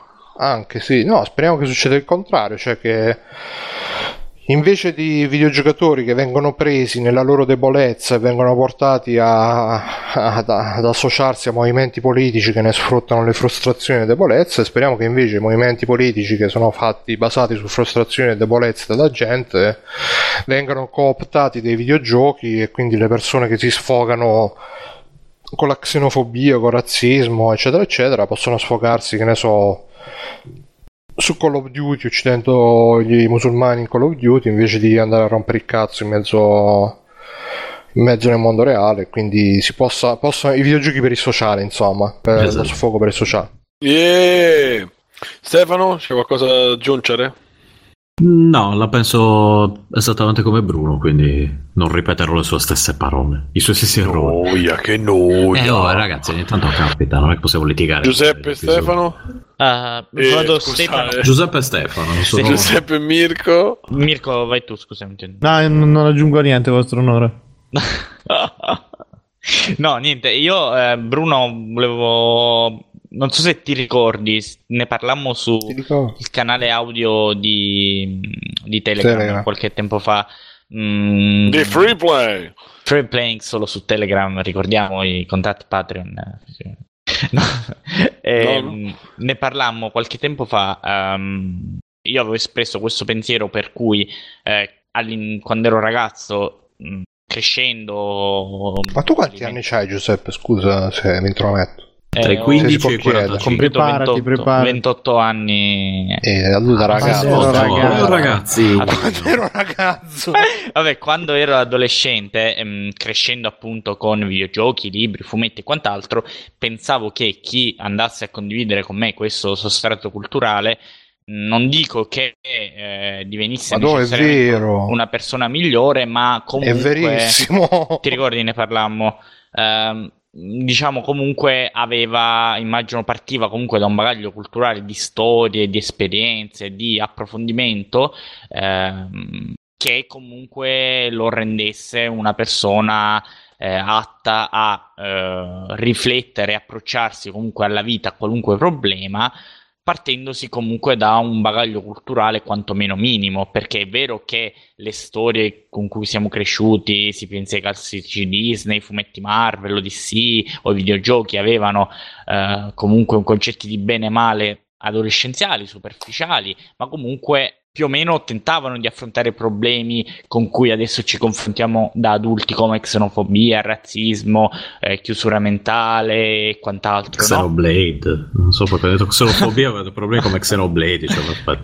No, mi accorgo, purtroppo mi sono accorto crescendo che questo non è assolutamente vero. Cioè, i videogiocatori non sono necessariamente, anzi, molto spesso non sono delle persone migliori solo per il fatto di essere videogiocatori, perché mi sono reso conto che rimangono sterili ai prodotti di cui spesso, non tutti ovviamente, rimangono sterili ai valori predicati nei prodotti di cui usufruiscono. Facevo l'esempio, ricordo l'altra volta, di eh, One Piece, per cui una volta su un forum di One Piece ho trovato persone razziste, quando teoricamente One Piece è un'opera che eh, insomma ha È tutto il contro- contrario. è tutto il contrario, predica questo genere di valori.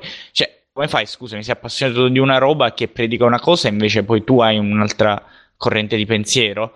Eh, non, non riesco io a capire Perché la gente non possibile unisce questo. i, puntini, come io dico spesso, che magari è una cazzata, però sai, io sono abbastanza convinto che non è che se tu c'hai Google sei intelligente, è se sai mettere in correlazione quello che trovi su Google per dire eh, sei intelligente o comunque c'hai la marcia in più. E quindi tanta gente ragiona per camere stagne e quelli sono fondamentalmente i più stupidi. Non so, io, che, io che- ti che dico, le cose vanno inter- interconnesse.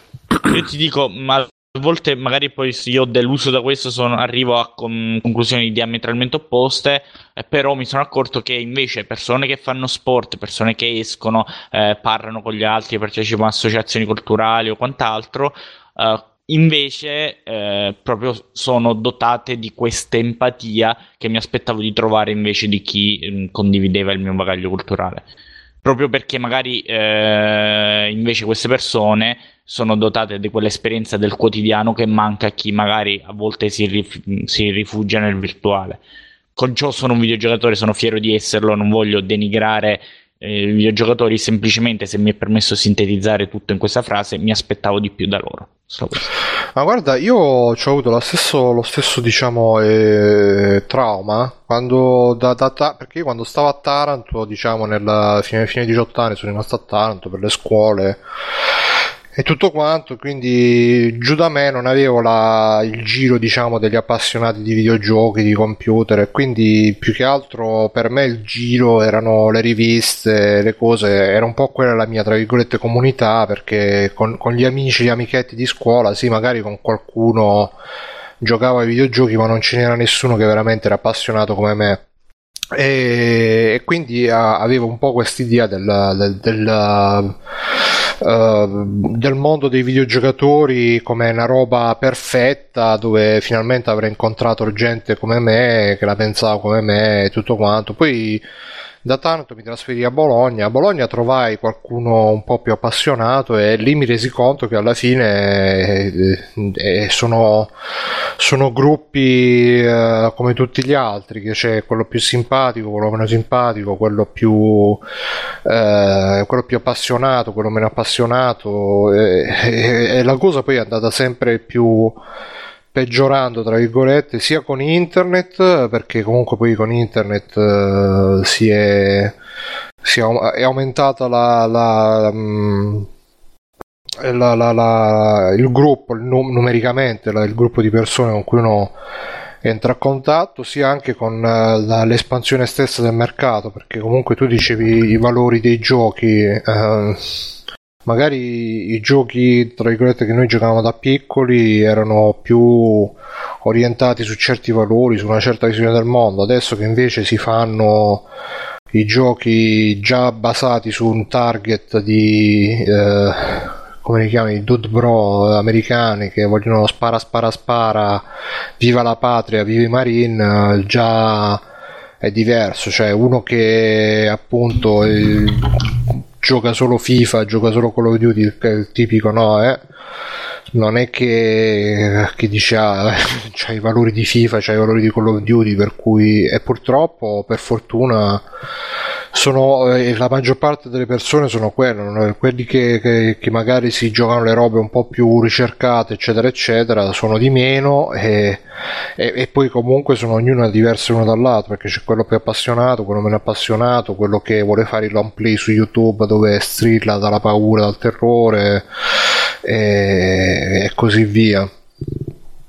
Per cui sì, sono molto d'accordo e mi ritrovo in quello che hai detto. Bene. Eh, Allora, vediamo se c'è qualcosa per chiudere prima degli extra credits o andare direttamente sugli extra credits. Ehm, eh, bah, io direi che direi che possiamo questa smartphone da game YouTube a casa Longi no giochi lunghi versus vera no Sì, Vogliamo io leggere la extra list- credit. Andiamo extra credit, ma dai, sì. Allora, 3 2 1 3 2 1.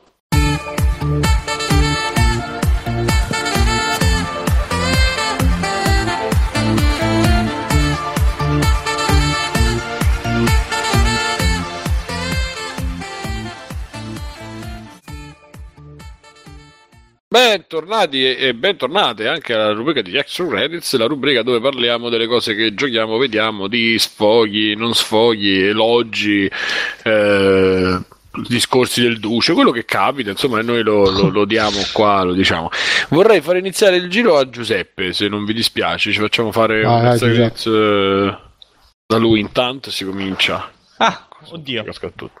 E sì, di... rapidamente, che emozione. Allora, che emozione, ho fatto 7 ore su Silent Hill, non ti stai preoccupando. Quindi ti piace Allora, sentire alla fine, mica mi hai risposto l'altra prima. Eh. Più o meno, dipende. Ti Proprio in realtà, in realtà, se mi è concesso utilizzare questo spazio in modo improprio, facendo Attenzione. pubblicità alla concorrenza addirittura, nella prossima puntata di- della monografia parleremo di due giochi, appunto Silent Hill 5 e Shattered Ma Memories. c'è Bruno. Eh, c'è Bruno, quindi e comunque allora più o puoi dire quello che vuoi, bravo. e, e proprio di Silent Hill 5 dirò che per me è il peggiore esponente di quest- della saga. Downpour. No, eh, no, no, no, è Homecoming. Ah, quello perché PSP, dove cazzo è uscito? No, no, no, ricordo. PS3, PS3, PS3 mi sembrava anche Xbox. Ehm, diciamo che... I'm coming. Ah, Homecoming. sì, è la versione hentai di Silent Hill. Allora, no, per quanto concerne Extra Credit, allora, mh, ho un videogioco e un anime, se mi è concesso. Ah. Allora, Ciao ragazzi, eh, a questo punto Giuseppe ha è a parlare di Resident Evil 7, poi parlandone eh, sono saltati fuori nella discussione un paio di spoilerini sull'inizio del gioco più che altro, niente di particolare, però se volete arrivare proprio completamente vergini al gioco, mh, pensate che magari potrebbero dare fastidio, quindi ho spostato tutto. Come settimana scorsa per Rai, ho spostato tutto alla fine anche se ripeto sono proprio delle robine dei dettagliucci eh, così che, che comunque si risolvono nei primi 10-15 minuti del gioco, almeno stando a quello che hanno detto lui e anche Mirko che se l'è visto giocato nei long play mh, di multiplayer uh, le fasi iniziali.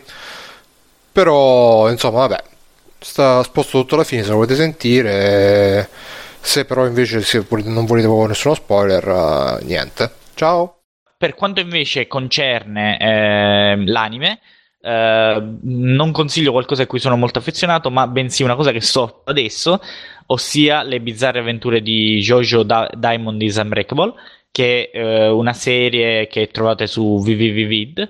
Um, praticamente eh, è. Diciamo che la trovate su Crunchyroll. Perché su ah, sì, scusami. l'ha tradotta scusa. Bruno. No? Sì, scusa, scusa, Bruno. Non sapevo fosse anche su Crunchyroll. Eh, sì, trovate su Crunchyroll. Eh, Scusate. Esatto. Eh, non Questa parte una- verrà editata dove crunch, crunch, crunch, crunch. Se la trovate anche su Crunchyroll Crunchyroll. Esatto, Devo tornare. Scusa, ho fatto una piccola gaffa, scusatemi. Eh, comunque, eh, indipendentemente da dove la guardare, eh, è basata ovviamente sull'universo di eh, Le bizzarre avventure di Jojo, che è questo manga mm, di genere, oddio, mm, non saprei definirlo, shonen penso. Eh, io non ho mai letto una pagina del manga, quindi si può benissimo, eh, mm, si può seguire anche se non si è fan del manga. E qui si parla di eh, un lon- discendente, un figlio mh, del lontano eh, protagonista di- del manga, quindi che è Joseph Joestar, ehm, che ehm, è la cosa, la cosa veramente particolare di questa serie è che se di solito tutti gli anime giapponesi vedono un protagonista che si muove in viaggio attraverso un mondo o comunque ad esempio Dragon Ball eh, è diciamo il luogo in cui si ambientano le vicende è quasi secondario rispetto agli eventi ehm, cui assistiamo Qui la cosa veramente carina è che noi assistiamo alle avventure di, ehm, di Jotaro e di Compagnia Cantante e dei suoi amici liceali, perché sono tutti ragazzi liceali, eh, in una piccola cittadina costiera giapponese. L'ambientazione è ancora più importante quasi dei personaggi, cioè nel senso che è una piccola cittadina e si parla di eventi che in essa avvengono. Ovviamente c'è il paranormale perché in questo, eh, in questo universo mh, esistono gli stand che sono delle abilità fisiche delle persone che sono tra le più varie, ma comunque si manifestano anche in avatar che si muovono mh, e che hanno poteri particolari. Ehm, ma eh, comunque non è qualcosa che si risolve in combattimenti che possono essere più o meno noiosi, bensì in situazioni proprio strane in cui ehm, l'intelligenza o meglio l'astuzia avranno la padrona. Eh, mi ha ricordato Sì, diciamo, ora scusa se so ti interrompo.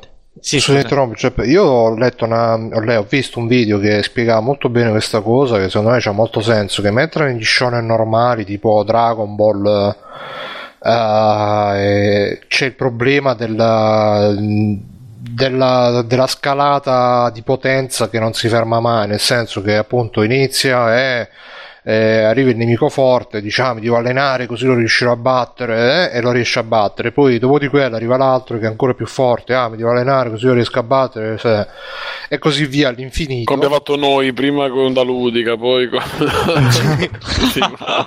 E invece Jojo con, eh, la, con questo fatto degli stand e comunque del fatto che ogni stand ha la sua particolarità super bizzarra, appunto, risolve questa- questo problema perché non c'è alla fine eh, la potenza bruta che ah, è, quello è più forte, devo allenarmi per essere ancora più forte, però appunto c'è questo scontro sempre di strategia, di tattica, per cui ogni scontro alla fine è interessante mh, al di là della- del semplice ah io sono più forte diventa ancora più forte più forte più forte ancora sempre più forte e quindi è questa la particolarità che mi andava di sottolineare perché eh, uno magari non ci pensa però è così No, no, assolutamente. Secondo me i punti di forza, e con questo concludo, sono tre. Ossia, questo che lo rende uno shonen atipico, cioè il fatto che le lotte, ma non sono veramente proprio lotte, sono diciamo eh, problemi del quotidiano, se così vogliamo dirlo. Eh, mh, tipo i pr- protagonisti che vanno un- dalle, non so, uh, al bar o al ristorante e lì si trovano a affrontare un, tra virgolette, un nemico, che poi spesso nemici non sono, si risolvono con l'astuzia piuttosto che con la violenza. E, um, oppure con eh, astuzia nell'utilizzare la violenza. Uh, il secondo è la, uh, i personaggi che sono uno più kitsch dell'altro.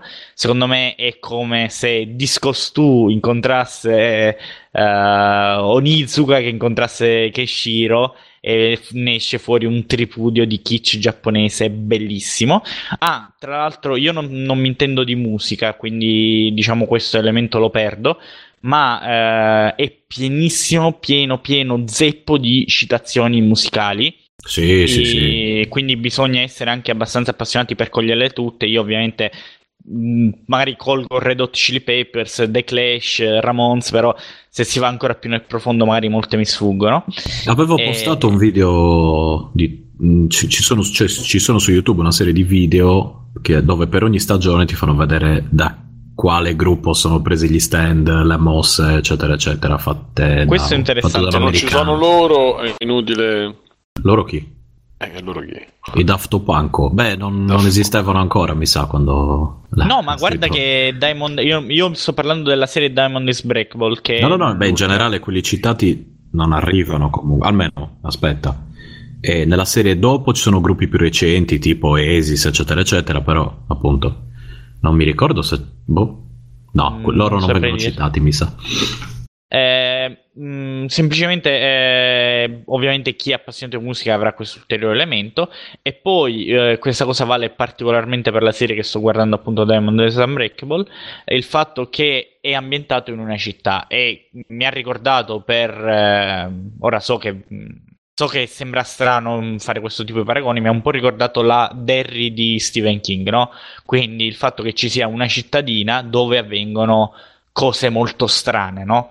Anche Giusto. spesso sconnesse tra di loro. Di... Comunque, semplicemente questo, concludo dicendo che è una serie che consiglio se volete divertirvi e appassionarvi. Qui. Vabbè, no, tu lo troncare, dico, però vai, insomma, vai. No, no, no, era, era questo. Cioè, se volete anche una roba che non si basa su un viaggio, solita avventura, un romanzo di formazione, bensì um, protagonisti che vivono il loro quotidiano e il loro quotidiano è fatto di bizzarre avventure. Punto. Yeah. Chi passi la palla? Uh, passo la palla a Bruno. Ok, eh, allora io ne ho già parlato nel canale audio, quindi mi terrò breve anche perché comincio a farsi una certa. Mm, è uscito For Honor, sto giocando Vabbè, a For tanto Honor. abbiamo iniziato un pochino più tardi, quindi bru. Mm, ok. E dicevo, uscito For Honor, sto giocando a For Honor insieme ad Andmind principalmente, più tutti gli altri della Lega Combricola che ogni tanto si, si uh, uniscono, ogni tanto no. E, um, uh, abbiamo finito la campagna single player che c'erano grandi dubbi sul fatto che ne sarebbe valsa la pena, invece devo dire che alla fine per essere comunque un... Uh, una mega introduzione al gioco, non è fatta neanche malissimo, ci sono uh, la storia ha quei momenti molto da che, che, a me piacciono, tipo ah, eh, tu sei il mio nemico, però anche se sei disarmato, cioè tipo che ne so, che c'è il nemico disarmato, gli passi comunque la spada perché comunque lo vuoi far morire con onore, e queste robe qua che sono molto esaltanti, eh, però purtroppo come dicevo anche nella... Ci sono, scusate. Eh. Ah, in che serie sono? Ci sono, me l'ha passato il buon Sì, sto guardando. Danny. E vabbè, vai Bruno, scusa, intanto... Eh, I Daft Punk in gioco ci sono. Che da, foto, da Futo Panko. Futo Panko. The Stand of Seiji Kam- Kamiju. Ah, pensate. Serie, quelle serie Stand recenti Punk Underground. Non ho, non ho, idea. Ci sono anche King Crimson comunque. Per... Ah, Stand, Stand Punk Underground. Uh-uh. Capito? Però non si capisce dove. Infatti. Da e poi non c'è una foto. Sì che c'è. Vai alla fine. Scendi, scendi, scendi e c'è Gallery. È una specie di... Ma, boh, sembra vabbè. un cavaliere, non lo so. Ma, vabbè, sembra Crota. È vero. vabbè. Ma grazie, grazie Dennis. Grande Dennis. Dai, Bruno. Ok, eh, dicevo, eh, purtroppo, no, figuri. Purtroppo eh, la storia, secondo me, come dicevo anche nel messaggio audio, eh, manca un po' di realismo barra eh, crudezza medievale, nel senso che è una storia che comunque il, il succo è ah, c'è la guerra, noi vogliamo sempre essere in guerra perché siamo, siamo, stiamo facendo la guerra, non riusciamo a fare la pace, riusciamo a fare solo la guerra guerra, guerra, guerra, sempre guerra, però poi alla fine al massimo si vede qualche decapitazione, qualche infilzamento di spada, però io avrei apprezzato di più se fosse andato più in territori un po' più dark, un po' più alla Game of Thrones con stupri, squartamenti e cose varie, invece si tiene sempre su un livello abbastanza PG-13 tra l'altro a pensarci non c'è manco un fuck, eh, uno shit né niente, quindi proprio una roba eh, super eh, limitata per quanto comunque ci siano delle, degli slanci di violenza ma neanche più di tanta. Peccato, peccato perché sarebbe anche ora secondo me di fare una roba un po' più cruda anche nel mondo dei videogiochi, però chissà quando ce ne sarà la, la, la possibilità nel clima attuale e poi a parte il single player stiamo giocando in multiplayer che è molto bello. E le considerazioni sono quelle che ho già fatto credo anche qui nel podcast cioè che è un sistema di combattimento che uh, bisogna imparare bisogna spenderci un attimo di tempo. Non viene spiegato benissimo da, questo bisogna dirlo perché alcune cose tipo come difendersi da più avversari e principalmente quello non vengono e poi anche le mosse speciali dei vari personaggi non vengono spiegate nei tutorial uno se le deve andare un attimo a imparare per conto suo nascoste tra i vari menu e poi mm, pff, sì, molti dicono: ah no, la modalità principale è il duello uno contro uno, perché poi nella modalità dominio, che sarebbe quella 4 contro 4 con il controllo delle zone, eh, c'è troppo casino, non puoi fare i duelli. Però a me personalmente io preferisco, cioè è vero che quando ti circondano sai già che al 99% sei spacciato, però quando riesci, che magari sei circondato da due o tre persone, riesci più o meno a, a, a gestirtele, magari pure a vincere, ti senti proprio col cazzo drittissimo.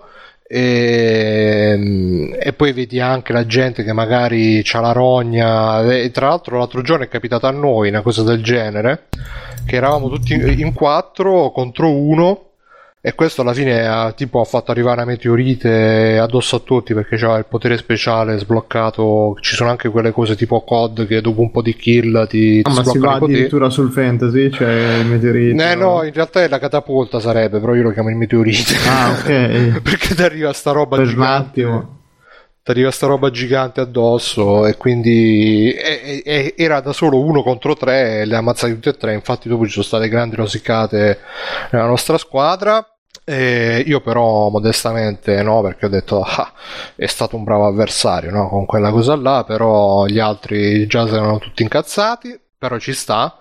Oppure ci sono quelli, è bello anche quando si incazzano gli altri, tipo c'è Undermind che prende le persone, c'è, c'è sta cosa qua che essendo un gioco molto basato sulla difesa, eh, hanno messo questa per, per bilanciare hanno messo questa mossa che praticamente spezza la guardia tipo come il calcio di Dark Souls diciamo. ah la spinta. Eh spezza la guardia sì, e poi sì, puoi, sì, puoi anche dopo dare la spinta e quindi poi ci sono dei posti dove puoi buttare la gente di sotto oppure la puoi buttare contro delle, delle, delle spine, delle cose. E c'è Andamint che cioè, cioè, sta sempre con la bava alla bocca che ogni volta che può buttare qualcuno di sotto ah, lo butto di sotto e c'è la gente che, che si incazza che viene sempre buttata di sotto. E la vedi che la butti di sotto e poi incominciano in chat ah no Nor no Nor you faggot eh, cioè, e ti dà grande soddisfazione quando vedi la gente gente che si incazza, magari rage quit pure, vedi che si disconnette e tu stai là. e che dire più? Um, uh, ci sono. Um, tra l'altro, tra un po' devono fare anche dei cambiamenti, una patch per bilanciare alcune robe, ma vabbè. E No, ci ho giocato, adesso sono arrivato a giocarci 24-25 ore, ho fatto il prestigio 1 col, col, Samurai Ninja e un po' comincio anche un po' a sentire la, la ripetitività attività, dopo, eh, però appunto dopo 24 ore incomincia quella fase che cominci a giocare perché dai devo fare il prestigio, dai devo sbloccare questo, dai devo fare quello, insomma dove cominci un po' a fare il grinding per, uh, per il gusto di fare il grinding e basta, per, per vederti aumentare i numerini. Quanto dura una partita, Bruno, mediamente? Uh, 10, 10 minuti, credo. Non lo so perché poi, poi, dipende anche dalla modalità, cioè, appunto c'è la modalità dominio che è quella che magari dura di più, che durerà un 10 minuti a rotti, poi sono, c'è il deathmatch a squadre, 4 contro 4, poi c'è il 2 contro 2 e l'1 contro 1. Uh, c'è un 4 contro 4 con dei bot messi là in mezzo che è una modalità un po' che non si era vista neanche nella beta e che credo che sia la modalità più odiata da tutti più abbastanza inutile e come ho detto nel messaggio audio, beh, mi sarebbe piaciuto una modalità proprio tutti contro tutti, che, che magari un momento stai, stai, aiutando uno e poi lo ammazzi e poi viene ammazzato da quello che ti ha aiutato il momento prima, sarebbe, sarebbe figa secondo me. E mi piacerebbe anche che magari quando sei in squadra che ne so, eh, potessi dire no, questo qua lo devo ammazzare io, non mi devo rompere il cazzo, allora dai mazzate i tuoi amici per, per avere il combattimento leale, queste cose qua. Sarebbero molto in tema secondo me con, con, con il gioco e con il concetto dell'onore e cose e, e, niente, poi eh, nel single player ci stanno un sacco di mappe anche molto fighe che con il multiplayer non ci sono e che boh, spero che le ricicleranno in qualche modo, magari anche in qualche modalità nuova. Sarebbe forte secondo me anche una modalità tipo Horda o anche proprio tipo pic- proprio picchiaduro a scorrimento. Senti, da... ma, uh, eh. vedi una... cioè è un po' una svolta per Ubisoft che si è messa a fare giochi seri, è un esperimento comunque tutto sommato a prescindere nuovo. No, è abbastanza, eh, abbastanza nuovo come esperimento perché comunque molta personalità, poca personalità, come, quanto lo vedi espandibile come mondo, come franchise come universo? Allora, come, come, esperimento secondo me è molto ben riuscito perché appunto c'è questo sistema di combattimento basato sulle tre guardie e su queste animazioni molto abbastanza lente che comunque ti permettono di ragionare un attimo a livello di parate, contromosse e schivate che funziona molto bene e che secondo me potrebbero prenderlo così com'è e, riciclarselo per esempio in un Assassin's Creed per rendere i combattimenti molto molto molto più interessanti come sono adesso che adesso Assassin's Creed è una roba tipo pilota automatico i combattimenti che non dà soddisfazione non dà niente invece i combattimenti di For Honor con questo sistema di combattimento sono sempre molto tesi molto per il fatto che comunque sia qualunque cosa uno faccia c'è sempre la possibilità per l'altro di farti la contromossa stai sempre là sul filo del rasoio di che faccio mo, che, non faccio, c'è molto mind game. Per quanto riguarda la personalità, eh, sì e no, nel senso che comunque sono molto fighi tutti i design dei personaggi, però sarà anche solo per il fatto che Uh, sono tutti comunque con maschere, armature, elmi, quindi non hanno la personalità, per esempio, in Overwatch, dove invece ci sono proprio dei, dei personaggi a tutto tondo che hanno un. Uh, anche capaci diciamo di creare un fandom uh, e, e, tutto quello che si è scatenato intorno a Overwatch per quanto riguarda il fatto di fare i giochi seri sì secondo me è abbastanza azzeccato come ti... bisognerà vedere secondo me sulla lunga distanza perché poi tra l'altro per me è il, il credo che sia il primo multiplayer su cui spendo tanto tempo. Uh, forse l'unico su cui ho speso altrettanto tempo è stato il multiplayer di Assassin's Creed, lo dicevo prima con, con Giuseppe prima della trasmissione, che per esempio Assassin's Creed 4 ho fatto 14 ore solamente di multiplayer perché il single player non l'ho toccato e però un multiplayer di questo tipo, credo con, quindi con uh, eventi, aggiornamenti, eccetera, eccetera, perché tra l'altro hanno detto che uh, aggiungeranno anche sei nuovi, sei nuovi eroi alla, alla combriccola. Non l'ho mai giocato e quindi non saprei. È la prima volta che quindi. Però sì, inizio a sentire anche la, il bisogno di avere, che ne so, le, gli eventi speciali, le, qualcosa che insomma svari dopo un po' perché sì effettivamente le mappe sono sempre quelle le meccaniche sono sempre quelle dopo un po' rischi effettivamente di diventare un po' ripetitivo però eh, ripeto eh, sto facendo questi ragionamenti dopo essermi giocato decine di ore la beta e l'alfa e 20 e passa ore il, il gioco definitivo quindi credo che Uh, a livello di tempo sono stato ampiamente ripagato. Ehm, anche se dovessi dire adesso basta, mi sono rotto, non ci gioco più, che è tutt'altro, invece ci voglio continuare a giocare, voglio continuare a... voglio provare altri personaggi, sono curioso di vedere quelli nuovi che aggiungeranno, eccetera, eccetera. Per cui sì, sì, forse secondo me è andata bene ed è andata pu- forse pure meglio di The Division, per quello che, che ne so, perché non, non l'ho giocato. Eh, aspetta, scusa, quando, quando è uscito? Non è uscito da 5 giorni? Sì, sì, è uscito tipo Eh, da... The Division un mese ha durato. Ah, boh, non, eh, non lo so, però eh, pff, che ti devo dire? Sicuramente tra il tra lo stare a fare il third person shooter eh, così un po' generico da quello che ho capito di The Division invece mettersi a fare sti combattimenti all'arma bianca mi sembra comunque un- più interessante la seconda opzione poi vabbè Guarda, sì, Boh. sicuramente lo vedo più divertente eh, For Honor, però vedo tutto quello che ho passato su The Division, cioè eh, ripetitività oltre ogni proprio ogni esagerazione, non, Anche a me Cioè, sembra. c'ha, io l'ho veramente pochi stimoli. Per me ti dico, sarà che sono rimasto inculatissimo da The Division, ma For Honor mi sembra veramente la stessa, quasi identica cosa, però in una salsa Ma più guarda- accattivante. The Division comunque c'aveva di diverso che era basato credo su una specie di raid di missioni da fare in cooperativa no?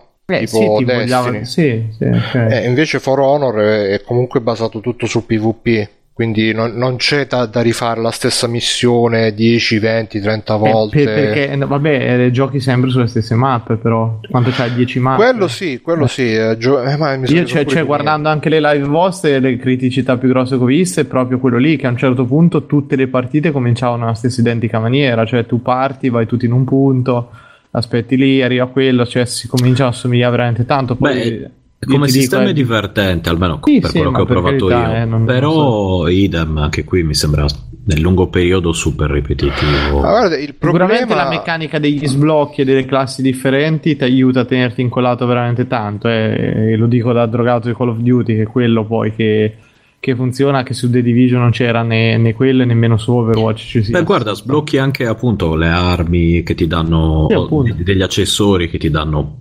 diversi tipi di potenziamenti, quello è, è sicuramente interessante oltre alle classi. Però nel lungo periodo non riesco a vederci.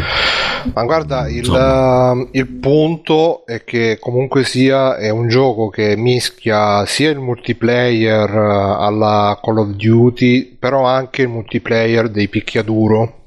E se tu vai a vedere il multiplayer dei picchiaduro è sostanzialmente solamente uno contro uno e basta, non, non sblocchi un cazzo, non, non fai un cazzo, ti, ti misuri solamente con, eh, con gli avversari online e, mm, e poi a seconda di quante partite vinci e quante partite ve- perdi hai un, un titolo che può andare in alto, può andare in basso. Infatti questo manca in For Honor. Il tuo livello è indicato solamente dai punti esperienza che accumuli facendo uccisioni, partite eccetera eccetera, però manca la- il livello come nei picchiaduro uno contro uno basato sulla kill ratio, sulla kill death ratio, sulle, eh, sugli scontri vinti o persi, insomma.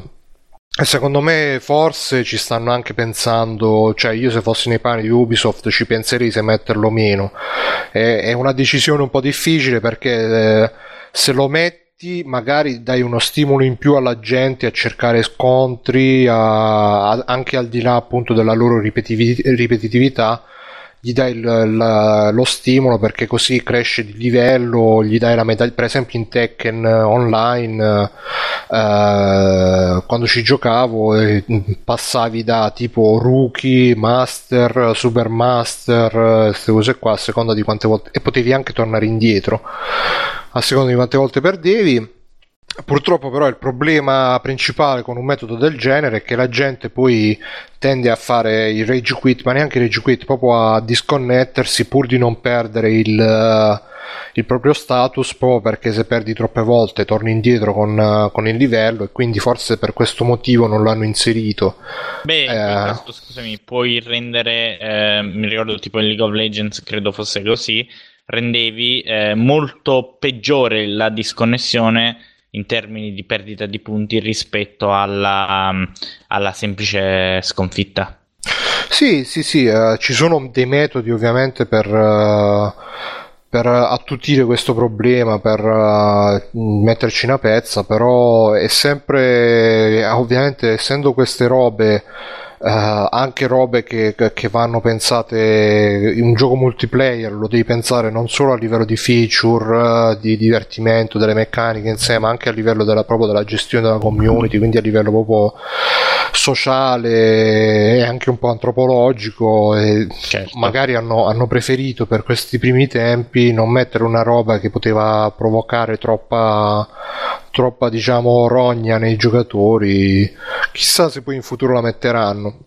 Per cui ha questa natura ibrida da picchiaduro e da tra virgolette FPS a squadre e per adesso ha scelto di, di- di, di buttarsi di più sulla- sul versante dell'FPS a squadre, del gioco a squadre e quindi perk, blocchi vari, eh, prestigio e tutto quanto che però dopo un po' porta alla ripetivi- ripetitività però ripeto d'altro canto eh, eh, il mondo dei picchiatori quando c'hai un sistema di combattimento eh, abbastanza profondo ti riesci a reggere anche solamente sugli scontri uno contro uno o uno contro più però probabilmente se avessero messo anche la, la- la- eh, il, il, mm, il fattore prestigio tra virgolette rispetto a quanti scontri vinci e quanti scontri perdi probabilmente la gente sarebbe stata anche più spinta a fare i duelli uno contro uno eccetera eccetera. Poi c'è anche il fatto che appunto essendo i personaggi così un po' generici un po' così non c'è quella,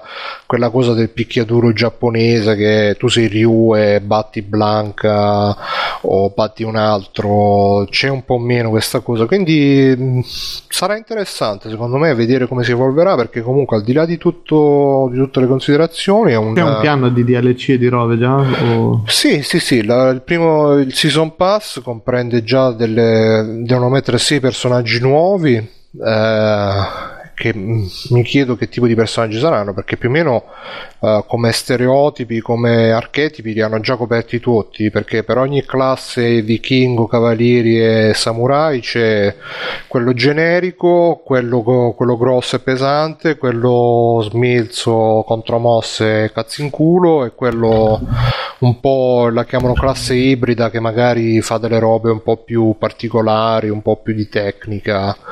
E- però effettivamente, nonostante che sono 12 personaggi in tutto, sono tutti abbastanza diversi l'uno dall'altro, questo gli va riconosciuto. Poi ne aggiungeranno altri 6, credo due per classe.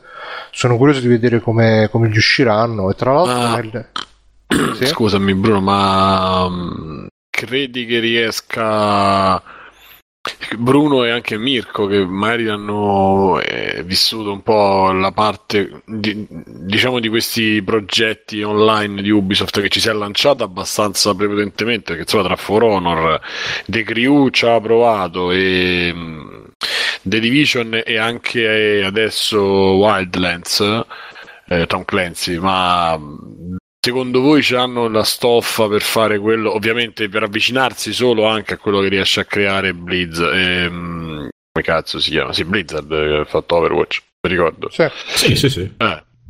Comunque o a Hearthstone c'è quel potere là riescono a avercelo secondo voi, ma anche basta Destiny comunque ha retto tutto sommato abbastanza bene.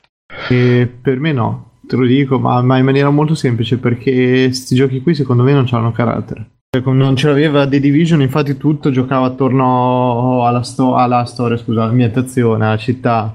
E questo è generico, Wildlands militari generici e tutto, quando invece è stato dimostrato che insomma quello che cattura il pubblico, la gente, al di fuori di tutto quello che c'è, secondo me proprio il mondo, quello che c'è intorno, che de- debba essere accattivante. Questo, secondo me, For Honor ha il problema grossissimo che sembra molto generico, cioè quattro robe scollegate tra loro, buttate lì tanto per, però poi, boh, da fuori non è molto accattivante. Stesso discorso The Division, uguale, dico, Wildlands, eccetera.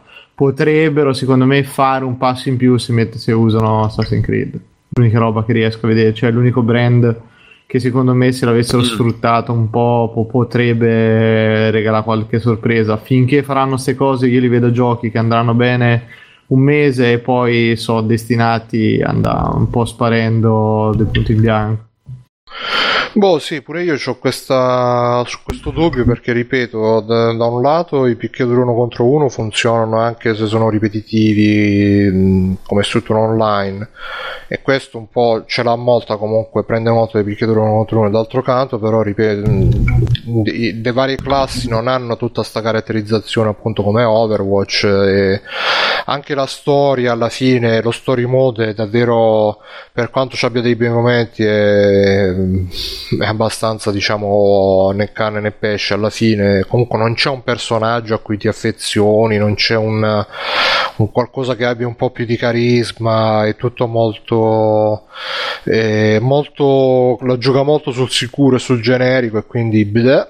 Eh, però sì, ripeto, devono uscire questi nuovi personaggi, forse ci sarà anche una nuova classe, io spero che aggiungano i centurioni romani o qualcosa del genere, perché nei vari, dopo le varie beta ti chiedevano, ti mandavano dei questionari e ti dicevano ah ma che cosa vorresti, che cosa non vorresti? E tra le varie opzioni tipo c'era anche vorrei eh, delle nuove classi di eroi a parte i vichinghi eccetera eccetera Boh, eh, personalmente non vorrei dare l'idea che, che sia brutto perché a me comunque, ripeto, mi è piaciuto un sacco, mi piace un sacco e comunque cioè, ci ho giocato 20 ore e passa.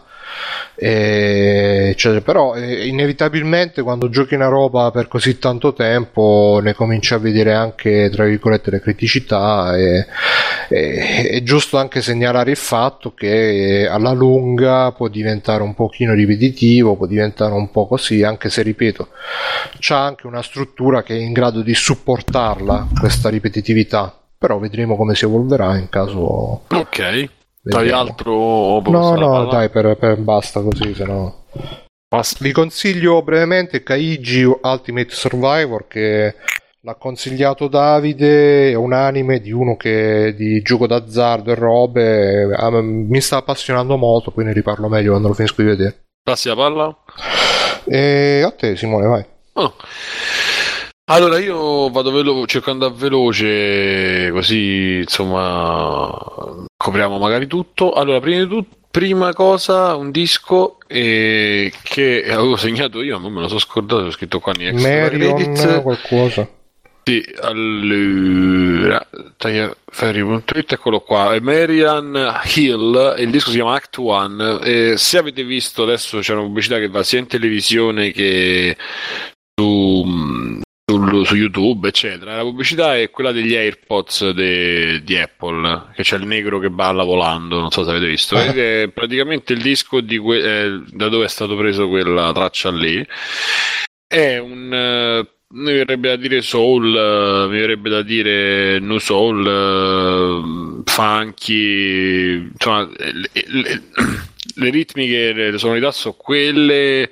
La musica richiama tantissimo, da, ecco, anche RB, direi RB quello 2000, quello delle prime Destiny's Child, quello un po' la TLC, c'ha qui groove là, misto tra roba inglese di garage to step eh, e invece quella americana che poi era un po' più cantata, anche le prime basi di Cristina Aguilera, quel mood là, per dire, eh, però c'ha molta eh, molto meno roba elettronica, o meglio, è incastrata molto meglio di come invece facevano quel, quell'R&B là che suonava molto plasticoso. Invece qui c'è un quei suoni plasticosi sembrano che siano, sembra che siano proprio voluti e siano utilizzati in una certa maniera per dare quel sapore vecchio, però c'è pianoforte, ci stanno contrabbassi, ci stanno eh, strumenti tipici della musica negra e in più ehm, c'è una contaminazione di eh, tutto quello che è il mondo dubstep, che è il mondo eh, ma più che dubstep eh, sì, diciamo dubstep però ovviamente non, non vi aspettate Skrillex o non vi aspettate ecco forse qualcosa è da di Burial, ma non è vero, insomma, è un surrogato perché comunque ri- rimane una cosa raffanata, cioè una cosa che puoi mettere in sottofondo eh, mentre chiacchieri o comunque in macchina per farmi... cioè è rilassante, non stiamo parlando di cose pesanti, ovviamente. Eh, la particolarità principale è la voce di lei che è, trovo un timbro molto caldo e che viene eh, rielaborata in praticamente tutti i pezzi e viene, diventa parte del, della strumentazione. Quindi ci sono dei vocalizzi che vengono campionati e riutilizzati o risuonati proprio oppure vengono proprio lavorati in maniera che diventino tipo trombe o, quindi fiati o che diventino basso. Eh, c'è un sacco di lavoro sulla voce che diventa uno strumento però durante la canzone, quindi la, proprio la strofa viene ritagliata, ricostruita, eh, inserendo elementi appunto di, di vocali su, su, sulle ritmiche e sulle basi. Quindi il disco è quasi tutto così, praticamente. Ho dato un paio di ascolti oggi e, e il singolo che sta sulla pubblicità dell'Apple è molto bello, poi ce ne stanno altre due o tre forti dentro. Vi consiglio l'ascolto, si trova su Spotify. E l'altro, vabbè, di Sanremo non dico niente perché sarebbe da dire parecchio, eccetera. No, e mi sono comprato il um, Fidget Cube. Non so se più o meno sapete di che, di che si parla. È un aggeggino che è partito da, no? su Amazon. Ah, pensavo che e... fosse una roba tipo che la devo ordinata l'America. No, stava su Kickstarter, invece poi ho visto che lo vendono anche là. Non ho capito se. Dovrebbe essere originale. Io ho preso quello che costa di più, eh, che costa 20 euro. Poi non è che. E prendetelo col link di Free Playing, come ho fatto io. E mh, mm, praticamente è un Kickstarter di questo. È un cubo, è un dado fondamentalmente per farvi capire la forma. E ogni faccia del dado ha eh, un, fondamentalmente un antistress che corrisponde quasi sempre a un, o a un tasto da breve. Allora, un lato c'ha proprio l'interruttore della luce, piccolino, ma fa proprio il meccanismo dell'interruttore. Un altro ha i 5 pallini del cubo classico, del dado classico, e sono premibili tipo tasti di una penna. 3 sono uguali ai tasti della penna e 2 sono come lo start e select del, del NES per farvi capire il, il, il, feel. Un altro è ispirato alle Warry Stone che io ho scoperto adesso, che sono delle pietre che sono scavate dentro dove tu puoi passare le dita e puoi giocarci con il pollice e, e si ispirano proprio a quello. Eh, un altro lato c'ha praticamente il, l'analogico del PlayStation, farvi capire quella roba lì, e c'è una cosa bellissima che è che se lo puoi, non so se ci avete fatto mai con quello da 360 specialmente, che se lo tiravi su faceva quel clack, lo tiravi un po' fuori e poi lo potevi ripremere, non so se ve lo ricordate. Che tornava dentro. Esatto, è una sensazione stupenda. Oh. E... Freud si sta emozionando. Sì, sì, e poi c'è quello 5. Ah, poi c'è una rotellina. Ma quanto è grande, Simo? Perché non, non, riesco a capire le dimensioni. È 3 centimetri. Ma è tipo un cubo di eh, Rubik come grandezza. No, no, no, no, è minuscolo. È un, quarto, un quarto del cubo di Rubik. È, è, quasi tre volte il mio Fai... cazzo, sto cubo. È più piccolo di un accendino, bro. Però è più grande di un dado normale, diciamo, di un dado a sì, sì, sì, sì. Fai conto che sono quattro dadi messi insieme. Mm. Mm. Più o meno. Più o meno. Lo ah, tieni okay. con una mano e ti avanza spazio, sì, sì. E, ehm, ah, e poi c'è una sferetta che è praticamente un, uh, un, cuscinetto a sfera. Cioè, praticamente c'è una sferetta che si gira e la puoi premere, pure quello è una sensazione. Madonna, a me sta roba mi farebbe diventare matto. Cioè... No, invece quando c'è, che ne so, maestra. No, no, ma nel senso guarda... che starei sempre lì a spippettate continuo. Eh, fatto apposta. Eh, eh no, no, ma è meglio, è meglio che mi tocco il cazzo, guarda. Che... Eh, io purtroppo ho avuto un paio di problemi in pubblico e quindi ho deciso che non lo posso fare. la quarta denuncia Simone. è meglio spippettare il fidget, esatto, il fidget però, però, Simone in pubblico c'è, c'è quel brivido che... Eh, eh infatti. Che, sì, lo so, c'hai ragione. Hai però- provato a farti a- auto-asfissiarti mentre giochi col Fidget Cube, magari? In un armadio. No, oh, lo provo, sta- lo provo stasera. Sì, è il sempre in un caso di armadio dire, è il caso di dire 50 sfumature di free Esatto. Esatto, esatto. Eh, e- Addirittura in Cina ne hanno fatto uno tipo a 12 facce, stavo vedendo qua. Fammi vedere. Quando faranno il dado da, da 100. No, e poi la stessa società, ragazzi, ne ha fatto un altro e vorrei comprare. Non so se me lo prendo mo tra oggi. insomma, vediamo. Che è una, non so se vi è mai capitato. È praticamente è una roba fatta a tre braccia. E ogni braccio, cioè, sono. Sì, fate conto che è una cosa fatta a tre, tipo l'interno del, del logo della Mercedes, per farvi capire la forma. E dentro ogni estremità e al centro ci sono un cuscinetto a sfera che gira e tu lo puoi far girare, cioè è una roba, lo tieni, capito? Lo tieni eh, dall'alto al basso e lo puoi girare, dai le- lo puoi far girare e quello gira e gira la parte dentro e lo puoi tenere. Cioè, ho visto giocare con quello anche e mi è venuta subito un'erezione. Sai, secondo me sarebbe il top sarebbe giocare con quello mentre vedi una puntata di come è fatto in cui ti fanno vedere come lo Ma fanno. tanto, tanto, no, tra l'altro c'è già un video di YouTube che l'hanno aperto. in fidget Eh, è vero, io ho visto quello dove com'è. lo smontano prima. Esatto. Così ho Ah, ma scoperto. anche E- 8 euro. Sì, sì, però io ho preso 20 perché voglio spendere di più. Ma è uguale? Non capisco. Sì, eh, ho sarà capito, la copia cinese che ti Eh, però penso sia la copia mano. cinese. E se che mi fai il feedback buono dei tasti... eh, È però bello su, scusa, su Amazon che lo chiamavo. Allegge Fidget Cube, sei lati, alleggerisce lo stress e la paura per bambini e adulti. Cioè, ti fa passare Sì, la paura. pare che addirittura... Ah! Pare addirittura amiche che ci sia, boh, Eh. ovviamente sai esagerazione, dice che aiuta un sacco, hanno visto che aiuta un sacco Sì. per i bambini che hanno la, la DH, il DHD Sì, là, ma eh. dicono anche che se c'è il Parkinson sei un campione di sta roba. eh. Eh, esatto, quindi onestamente non lo so, però in un periodo dove stavo ricominciando a fumare, stavo ricominciando a mangiare, stavo ricominciando a bere, eccetera, uno cerca di... No, ca- ho visto quello che dicevi con i cuscinetti a sfera, cazzo, ma questo... Mamma... Eh, beh, cazzo, no. No, vabbè, a parte questo so però, però questo che senti proprio, se si fa quel discorso che senti che, senti che Eh, parte è la fine. eh. No, capito? no, Eh. chiudiamo tutto, spieghiamo Amazon. Hai preso troppo, E- amico, hai preso troppo. No, no. Esatto, e quindi molto bello.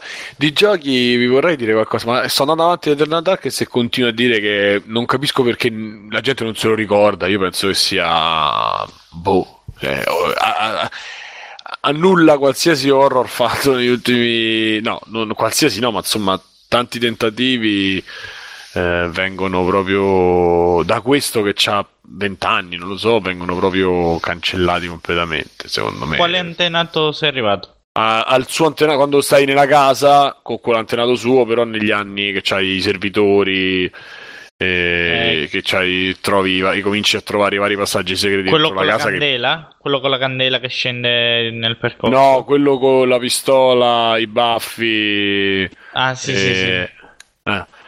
E quindi dovrei stare più o meno a metà, forse poco prima di metà, non lo so. Ehm, vabbè, insomma, basta, passo la palla a Mirko che si fa tardi. Allora, io ho giocato a Nio e allora, bello, bello, mi sta piacendo un sacco. Mm, allora, praticamente l'impatto iniziale è tale quale Dark Soul con eh, la skin medievale, sì, medievale, con giapponesizzante. E molto molto bello, comunque funziona bene e ha imparato, penso, il primo gioco post ecco, Dark Soul che pre- ne prende tutte le meccaniche buone e le, le migliora anche in certi casi e ci aggiunge un setting comunque interessante. E allora il combattimento e tutto è molto molto simile, forse più che a Dark Souls a Bloodborne, eh, perché dove Bloodborne c'era quella meccanica che una volta che il nemico ti, ti toccava, tu se lo riattaccavi velocemente recuperavi l'energia, quindi ti spingeva ad avere sempre un approccio molto molto attivo al combattimento. E hanno rimane fatto- il gioco, scusa, rimane il gioco Sì. di, sta- di questa generazione Bloodborne, porca Sì, puttana. sì, sì, guarda, bello. devo essere sincero, qui dopo ci ho fatto anch'io eh, quasi una decina di ore, ho fatto due belle nottate a giocarci E eh, devo essere sincero, a livello di combattimento è quello che uno si aspettava magari da Dark Souls 3 e poi non c'era. Cioè, allora, intanto le armi c'è 5 categorie e cambiano molto ognuna l'una dall'altra da quello che usi. E soprattutto riesci, cosa che appunto non funzionava più su Dark Souls 3, riesci a farti la build a seconda di quello che, che vuoi fare, cioè quindi il tank lo puoi utilizzare in Dark, dove in Dark Souls 3 era inutilizzabile certe configurazioni. E qui funziona tutto bene. E dicevo la similitudine con Bloodborne è che a un certo punto tu dopo aver dato un, se- un colpo o una serie di colpi premendo L- eh, R1 praticamente cosa succede? Ti fa sta mossa che ti recupera la stamina che qui chiamano il C praticamente e, e quindi anche qua i combattimenti diventano molto ritmati dalla necessità di dare due colpi, poi recuperi, poi magari schivi eccetera quindi c'è un bel ritmo sempre molto tirato comunque non è non è lentissimo la, il combattimento, ma sempre molto veloce. Però l'impostazione è quella di Bloodborne, per cui a chi è piaciuto quello gli, gli piacerà sicuramente la, la, parte del combattimento.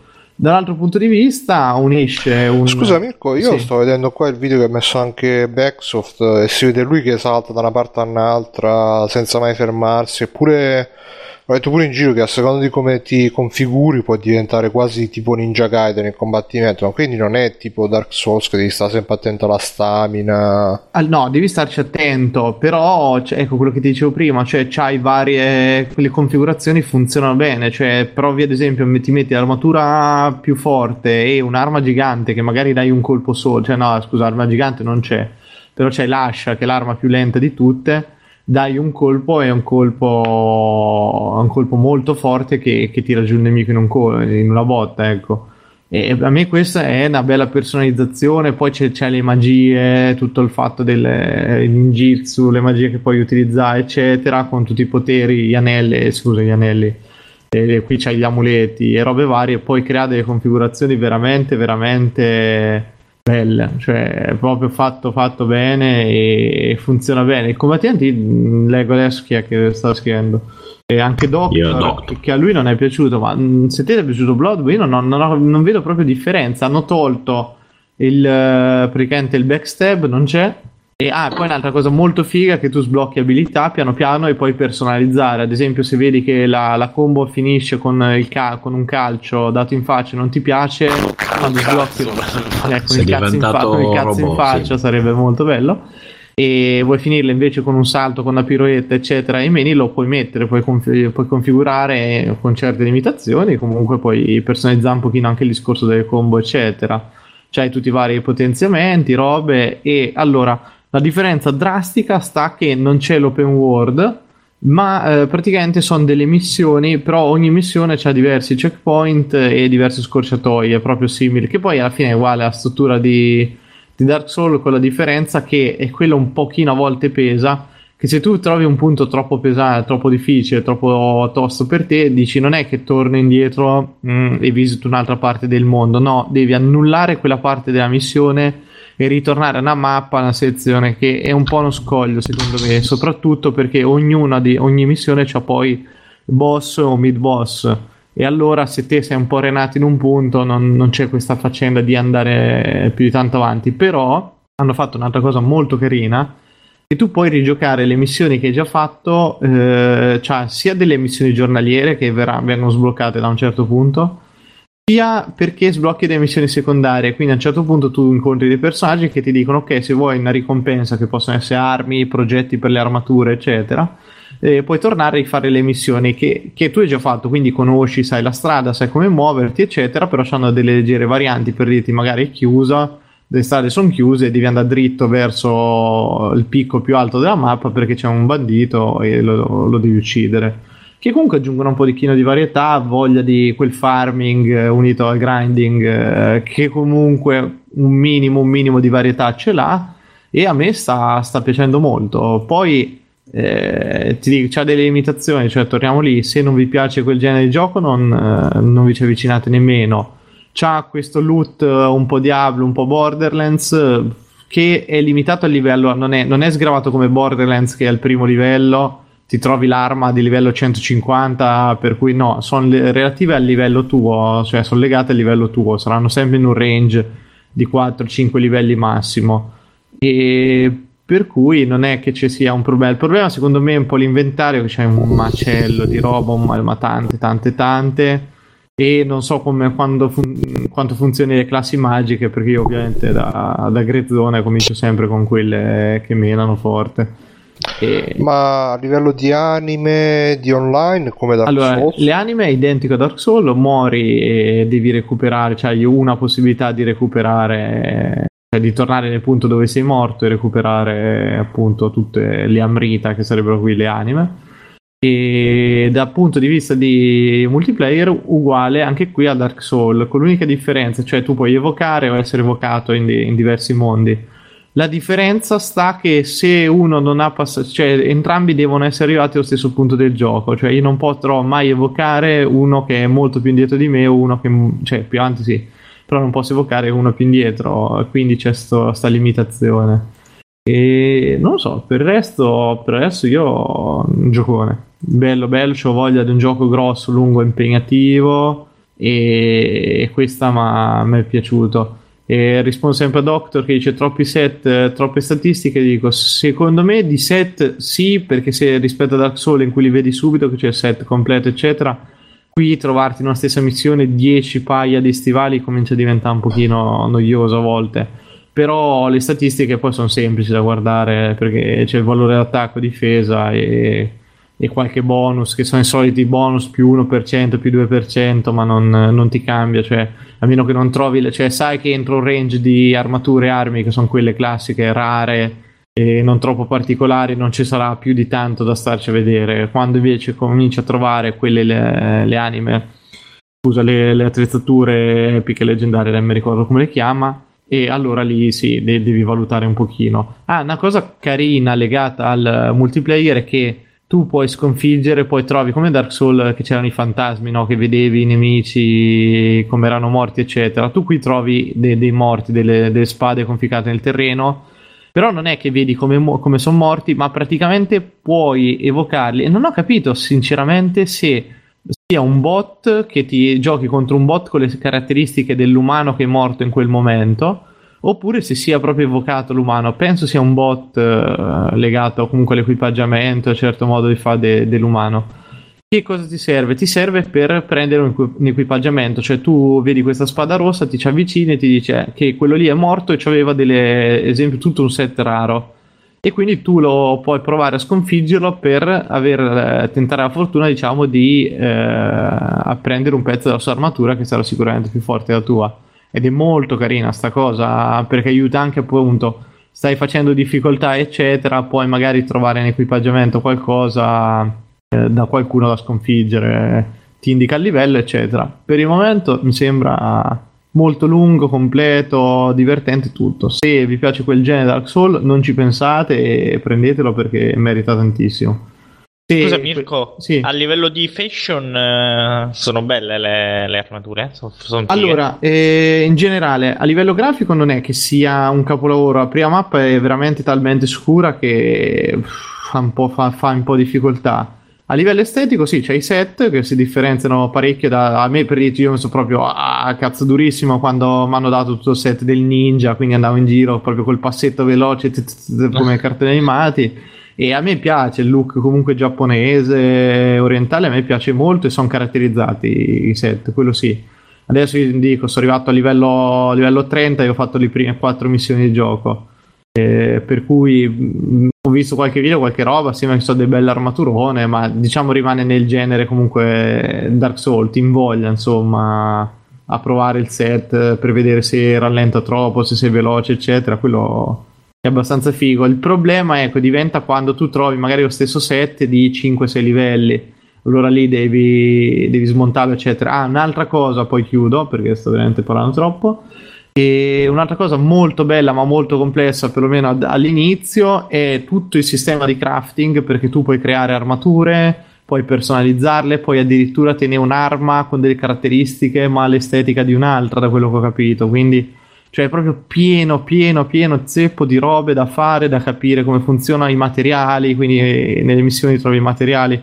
Cioè, è veramente un Dark Soul potenziato. Cioè, a me quello che piace è che hanno veramente, veramente capito tutto quello che funzionava in Dark Souls, hanno tenuto quel, eh, quell'impostazione lì e l'hanno migliorato, cioè c'ha dei miglioramenti notevoli che ti ci fanno divertire. E secondo me è il vero, vero erede di Dark Souls, eh, ma forse del 2, diciamo, del, dell'1 addirittura, perché il 3 era un po' derivativo, invece questo ha delle belle novità che ti invogliano a giocarlo. E il setting può piace- quello può piacere o non piacere, eh, lì si va molto a gusti.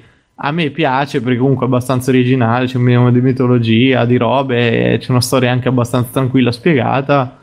È carino che parta a Londra e sia anche legato poi, ecco una cosa che mi è piaciuta molto è che sia legato comunque a una storia, a geografia reale, cioè sei in Giappone e ci sono riferimenti al mondo reale, quindi per una volta non ci sia il solito mondo super cazzo, le fantasy, solita, solite robe, ma sia il mondo nostro in una derivazione comunque fantasy o mezza storica, mitologica.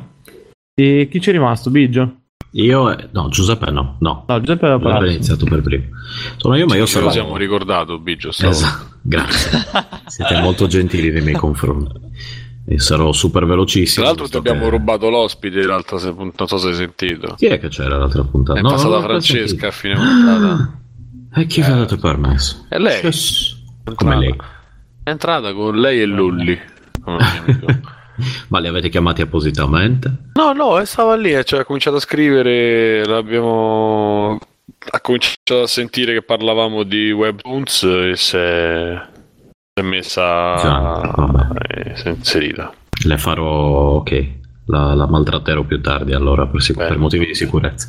Niente, io questi giorni, insomma, tra una cosa e l'altra non ho avuto modo di fare granché di videogiochistico, ho visto qualche film, ma mm, insomma, niente di particolarmente interessante. Ieri ho visto questo candidato all'Oscar Hell or High Water con Jeff Bridge che è Il Grande Leboschi, che è una storia di eh, boh, un film a metà tra il drammatico e il poliziottesco ambientato nel Texas con Jeff Bridge che fa il, eh, il poliziotto, il ranger texano eh, che mischia un po' quelli che sono i problemi dell'America moderna con eh, eh, una storia familiare abbastanza trista, beh, mediamente.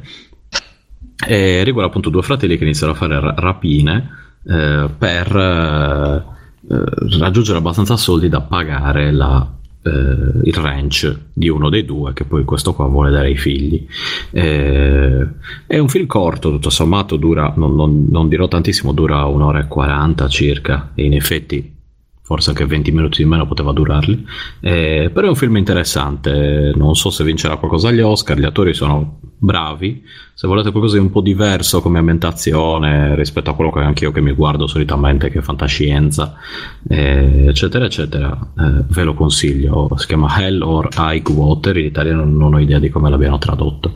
Ma ve lo consiglio in lingua originale a maggior ragione perché hanno eh, tolte qualche parola in dialetto texano che boh, era abbastanza incomprensi- incomprensibile Eh, per il resto hanno un accento molto particolare e Sa che anche in Insomma. italiano si chiama uguale. Ah, bravi, l'hanno mantenuto. E...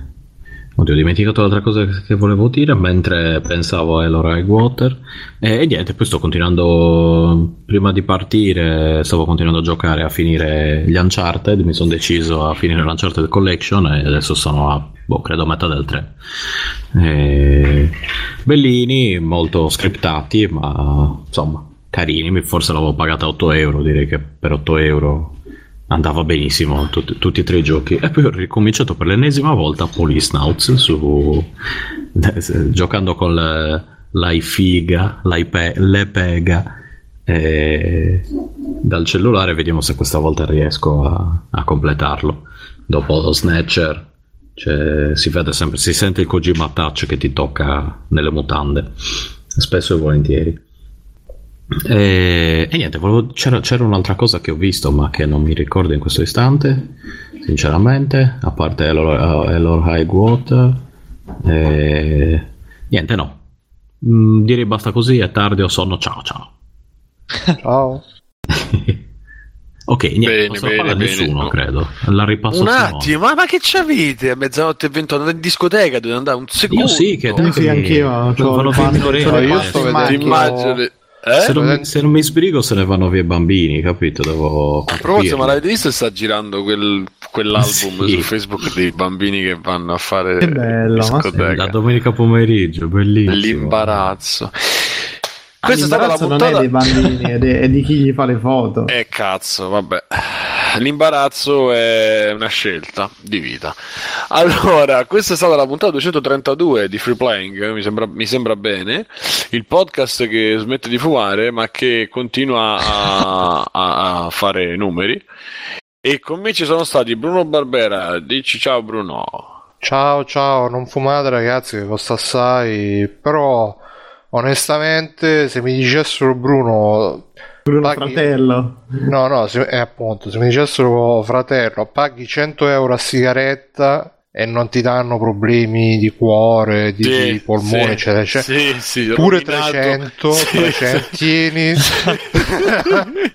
sì, sì, sì, sì, sì, eh, vabbè. però bisogna stare. essere forti. Fortissimo. Però veramente la- capisco, capisco benissimo i condannati a morte. L'ultima si cioè, se a me mi condannano a morte, la prima cosa L'ultimo pacchetto. Ma che una stecca di Marlboro subito subito. Pensa 100 Bruno che bello capito? Chiuso Ti in casa con tutte le dicono, finestre ti male chiuse." brutto signora ha un tumore benissimo tutte le sigarette ma come tutte Però fare vai so, a ragazzi. spaccare i negozi di sigarette elettroniche che, che li bruci solo nel nome del Sì. tabacco No, ti fumi le sigarette elettroniche proprio. Le Già le Le accendi porca puttana Prendi tutto il pacco con la plastica, lo, lo frantumi e lo I liquidi dai. te li bevi tu. Cioè, quelli non duri mezz'ora se te li Beh, bevi mi sa no. e no, Eh, adesso faranno muore. male, scusa, te li fumi e non li puoi bere, scusa. eh, mm, mm, Beh, no. Beh, allora puoi anche iniziare a mangiare le sigarette mentre le fumi. Scusa. Madonna, pensa, pensa che be- una- una Buone, ste- Bru- la pasta col, col tabacco. Che schifo. Tipo parmigiano, ce l'ho. Beh, fumi, io, ti non viene vorrei la dire, febbre. io non vorrei dire i Simpson c'erano arrivati effettivamente. Beh, c'è il Il tomacco. tomacco che buono. Vero. Cazzo che buono. No, ma io parlo proprio di, di- di- di mangiarti la sigaretta col filtro e tutto. eh, cioè, proprio- schifo il filtro. mentre, No, mentre io- fumi, ovviamente. Io credo che se, se facessi una roba tipo il caffè la mattina e dopo la sigaretta, cioè non riuscirei a fumare, me la mangerei direttamente. perché non, non sarebbe troppo. Sarebbe troppo. E vabbè. No, comunque stavo vedendo il coso, il fidget toy, quello che gira. Ho trovato un video, l'ho messo su, sulla chat. È ipnotico. Anche se non si fa un cazzo alla fine, gira e basta. Eh, Però. sì, però me- pensa quanto Gira. ti scarica.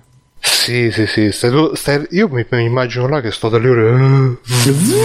Fai girare.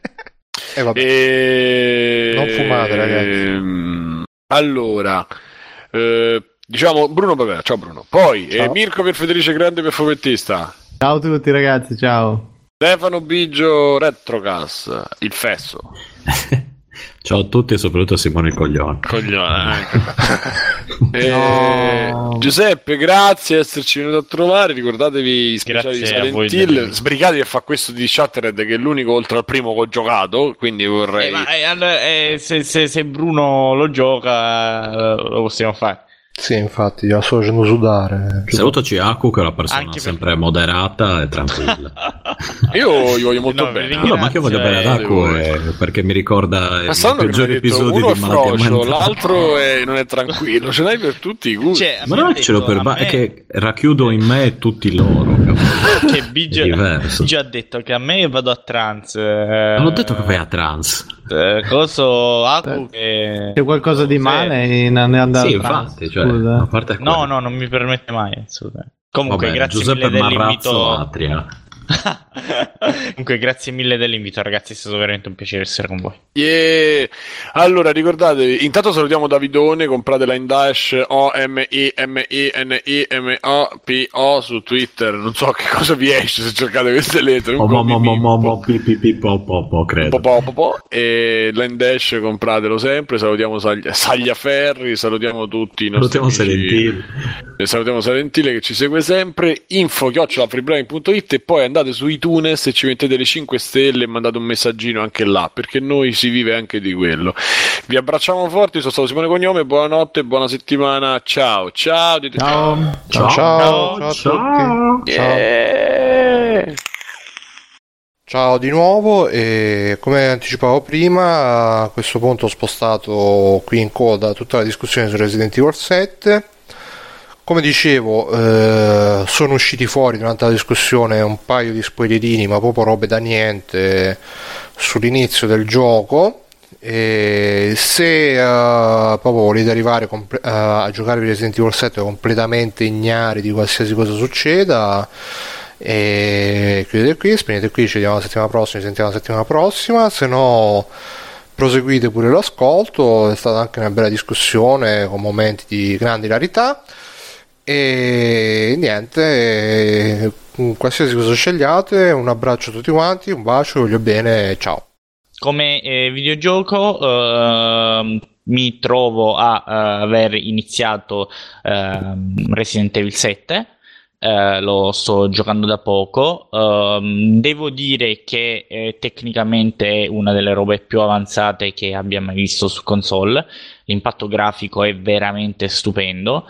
Uh, forse eh, questo iperrealismo degli ambienti stona a volte i personaggi stonano un attimino perché per quanto siano fatti bene non eh, sono un po' stilizzati nelle forme eh, però eh, comunque si tratta veramente di far eh, le pulci a qualcosa che sta tracciando comunque una nuova un nuovo standard anche per eh, i- la cura degli ambienti, dei monelli poligonali e quant'altro. Eh, le ispirazioni sono ehm, chiaramente a ehm, nuovo trend di horror che si è affermato negli ultimi anni. Ehm, ne cito uno su tutti, Outlast, quindi il, ehm, il dover muoversi in ambienti in cui- nei quali si è braccati da uno o più mostri. Eh, di- non è frustrante fino a quel punto perché qui hai comunque delle armi e la possibilità di combattere eh, chi hai di fronte, però ci sono fasi in cui i mostri sono invincibili e quindi non puoi che scappare. Non è neanche tanto raffinato nel nascondersi, cioè se ti scoprono puoi comunque correndo in mezzo ai corridoi della casa o quant'altro scappare. Per chi non sapesse dove è ambientato, è eh, ambientato in Louisiana e vede le eh, vede appunto ci vede al timone di principalmente al timone di eh, questa, questo quest'uomo che va lì per trovare sua moglie ormai scomparsa da tre anni sì, tre anni se non sbaglio. Ehm, tra le ispirazioni mh, invece cinematografiche penso che eh, quello più forte è non aprite quella porta eh, perché avremo a che fare con una famiglia di allegri bifolchi dalla Louisiana del centro America. Ehm, mi permetto di citarli, ma solo perché cioè, sono su- veramente sulla copertina e si- cioè, qualcosa che parliamo dei primi 5 minuti di gioco. eh, però non so se è il caso di dire spoiler. Comunque, se non volete neanche che ve li descriva, sono saltate. Ehm, protagonista principale è il padre, che è il classico bifolco redneck. Insieme c'è il figlio che sembra uscito direttamente da Duke Hazard, eh, quindi uno sbruffone anche lui, tipico campagnolo americano.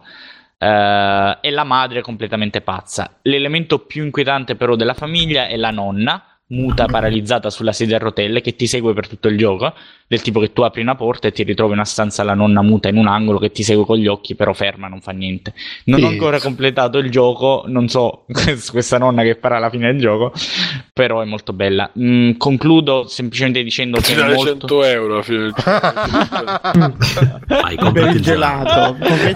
compri il gelato. Questo magari sarebbe insomma un eh, carino. A proposito di gelato. tutto il gioco ti insegue solo per quello, eh. cioè, tu Sa- No, no, ma non, non- non è- cioè, non la vedi che si muove, cioè tu apri una stanza anche che è dall'altra parte della casa E e ti c'è. ritrovi la nonna che avevi trovato prima ferma in un angolo. Dipende questo 100 euro.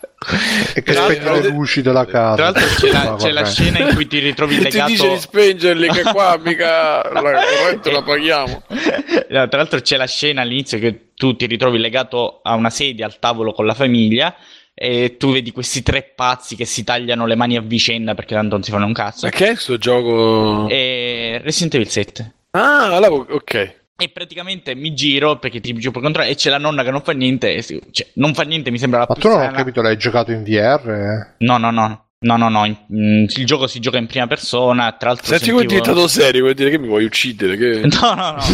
No, no, no, purtroppo no, perché non ho. Ho la PS4 normale. Mm, sono tentato di comprare il versione VR, ma non so. mm, anzi, vi chiederei se qualcuno di voi lo sa come funziona sulla PS4 normale. Ma non, non è Aku che lo Metti sta il disco giocando e parte.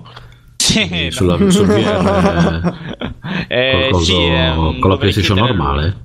Eh, sì, sì, sì, lui. Sì, sì, sì, dovrei chiedere a lui perché, anzi, un saluto al caro Aku, se lo sa.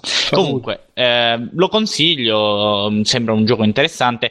Concludo semplicemente dicendo che eh, mh, hanno sostituito i file da leggere, quindi le scritture che si trovano in giro, ce n'è pochissime, con eh, foto, ci sono molte foto che si trovano nel gioco, e i video, che è lo stesso espediente, espediente che trovavi nella demo per cui tu trovi un VHF che inserisci nel videoregistratore e prendi il controllo della persona che ha filmato quel video lì. E secondo me è un espediente molto carino per non interrompere il gameplay e non avere fasi morte di gioco. Uh, consigliato. Sì, sì, assolutamente. Se vi piace l'orrore, non scendo nelle polemiche, secondo me abbastanza sterili, di chi ritiene un Resident Evil o non Resident Evil.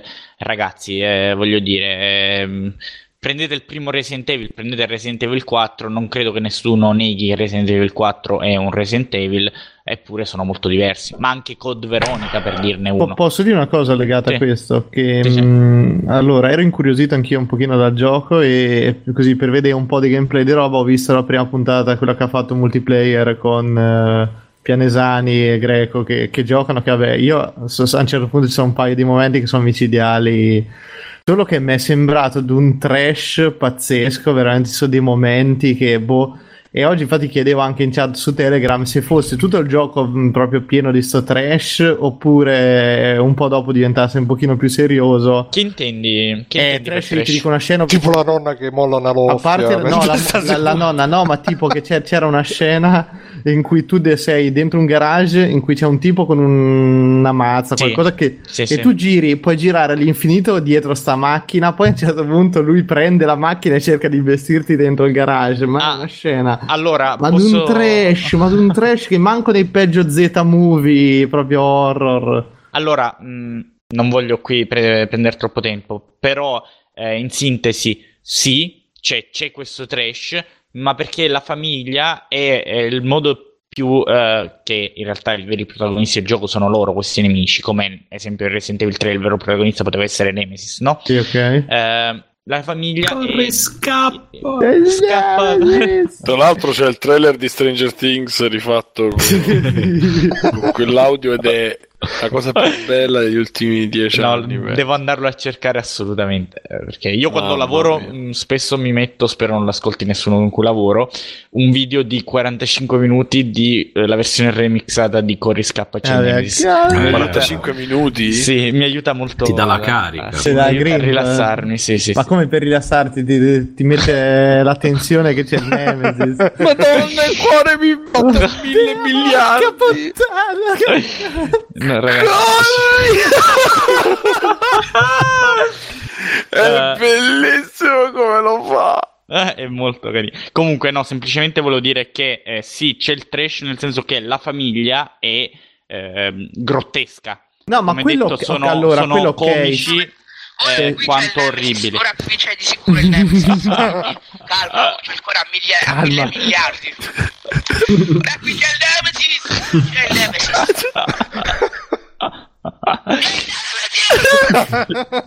Corri. C'è il Nemesis. Sto cazzo! cazzo! Corri! C'è il Nemesis!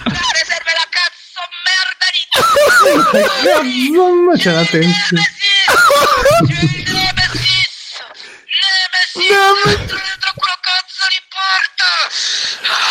Ma voi non l'avete fatto mai? Cosa? Cioè, voi mentre giocavate non vi è mai capitato di... Ah. No, no, no, di strillare così mentre No. giocavate non vi è mai... Ah, ma Mai. sempre, sempre No, con gli amici. ma sti sempre, livelli. Eh, Se vabbè, vai con gli amici è una cosa, pensavo da soli. No, magari stavo con gli amici a giocare era così. Corri! Sì.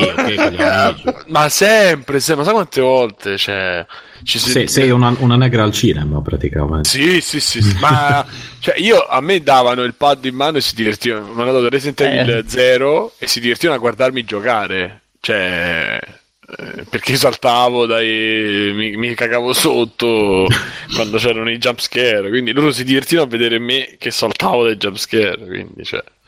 Quello lo faccio anche io se siamo. Cioè, sono da solo, però zitto, silenzio, al massimo Comunque, qualche imprecazione. Ti dicevo Giuseppe, secondo me a me quello che ha fatto proprio strano è che eh, va a cozzare proprio quel discorso delle- di un estremo realismo sia di personaggi che comunque la grafica non, non mi è sembrata malaccio almeno da quello che vedevo No, no, no, anzi. e eh, certe situazioni, animazioni molto belle per sta parte, va a cozzare proprio con ok, abbiamo rifatto il film proprio stile anni 80 con la famiglia di pazzi assassini, un po' la Rob Zombie, ultimo Eh, ma penso ok. che, penso No, che però- l'ispirazione sia abbastanza quella, sai? Eh, ma Cioè, tipo Casa dei Mille Corpi. Tra l'altro, tra- Sì. peraltro lo dicevi tu stesso, se non mi sbaglio, la scorsa puntata, no?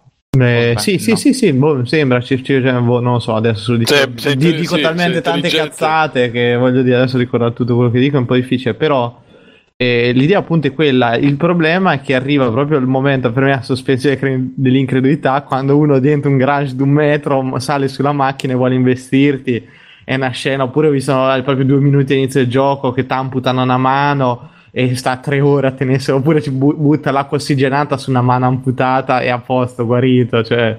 E- Cazzarola. ma eh, guarda, mh, secondo me, eh, ora a parte Resident Evil 5 e 6, che sono gli unici due, secondo me, che tentano un attimo, forse anche in parte il 4, ma no, neanche perché c'era il barone lì sanguinario.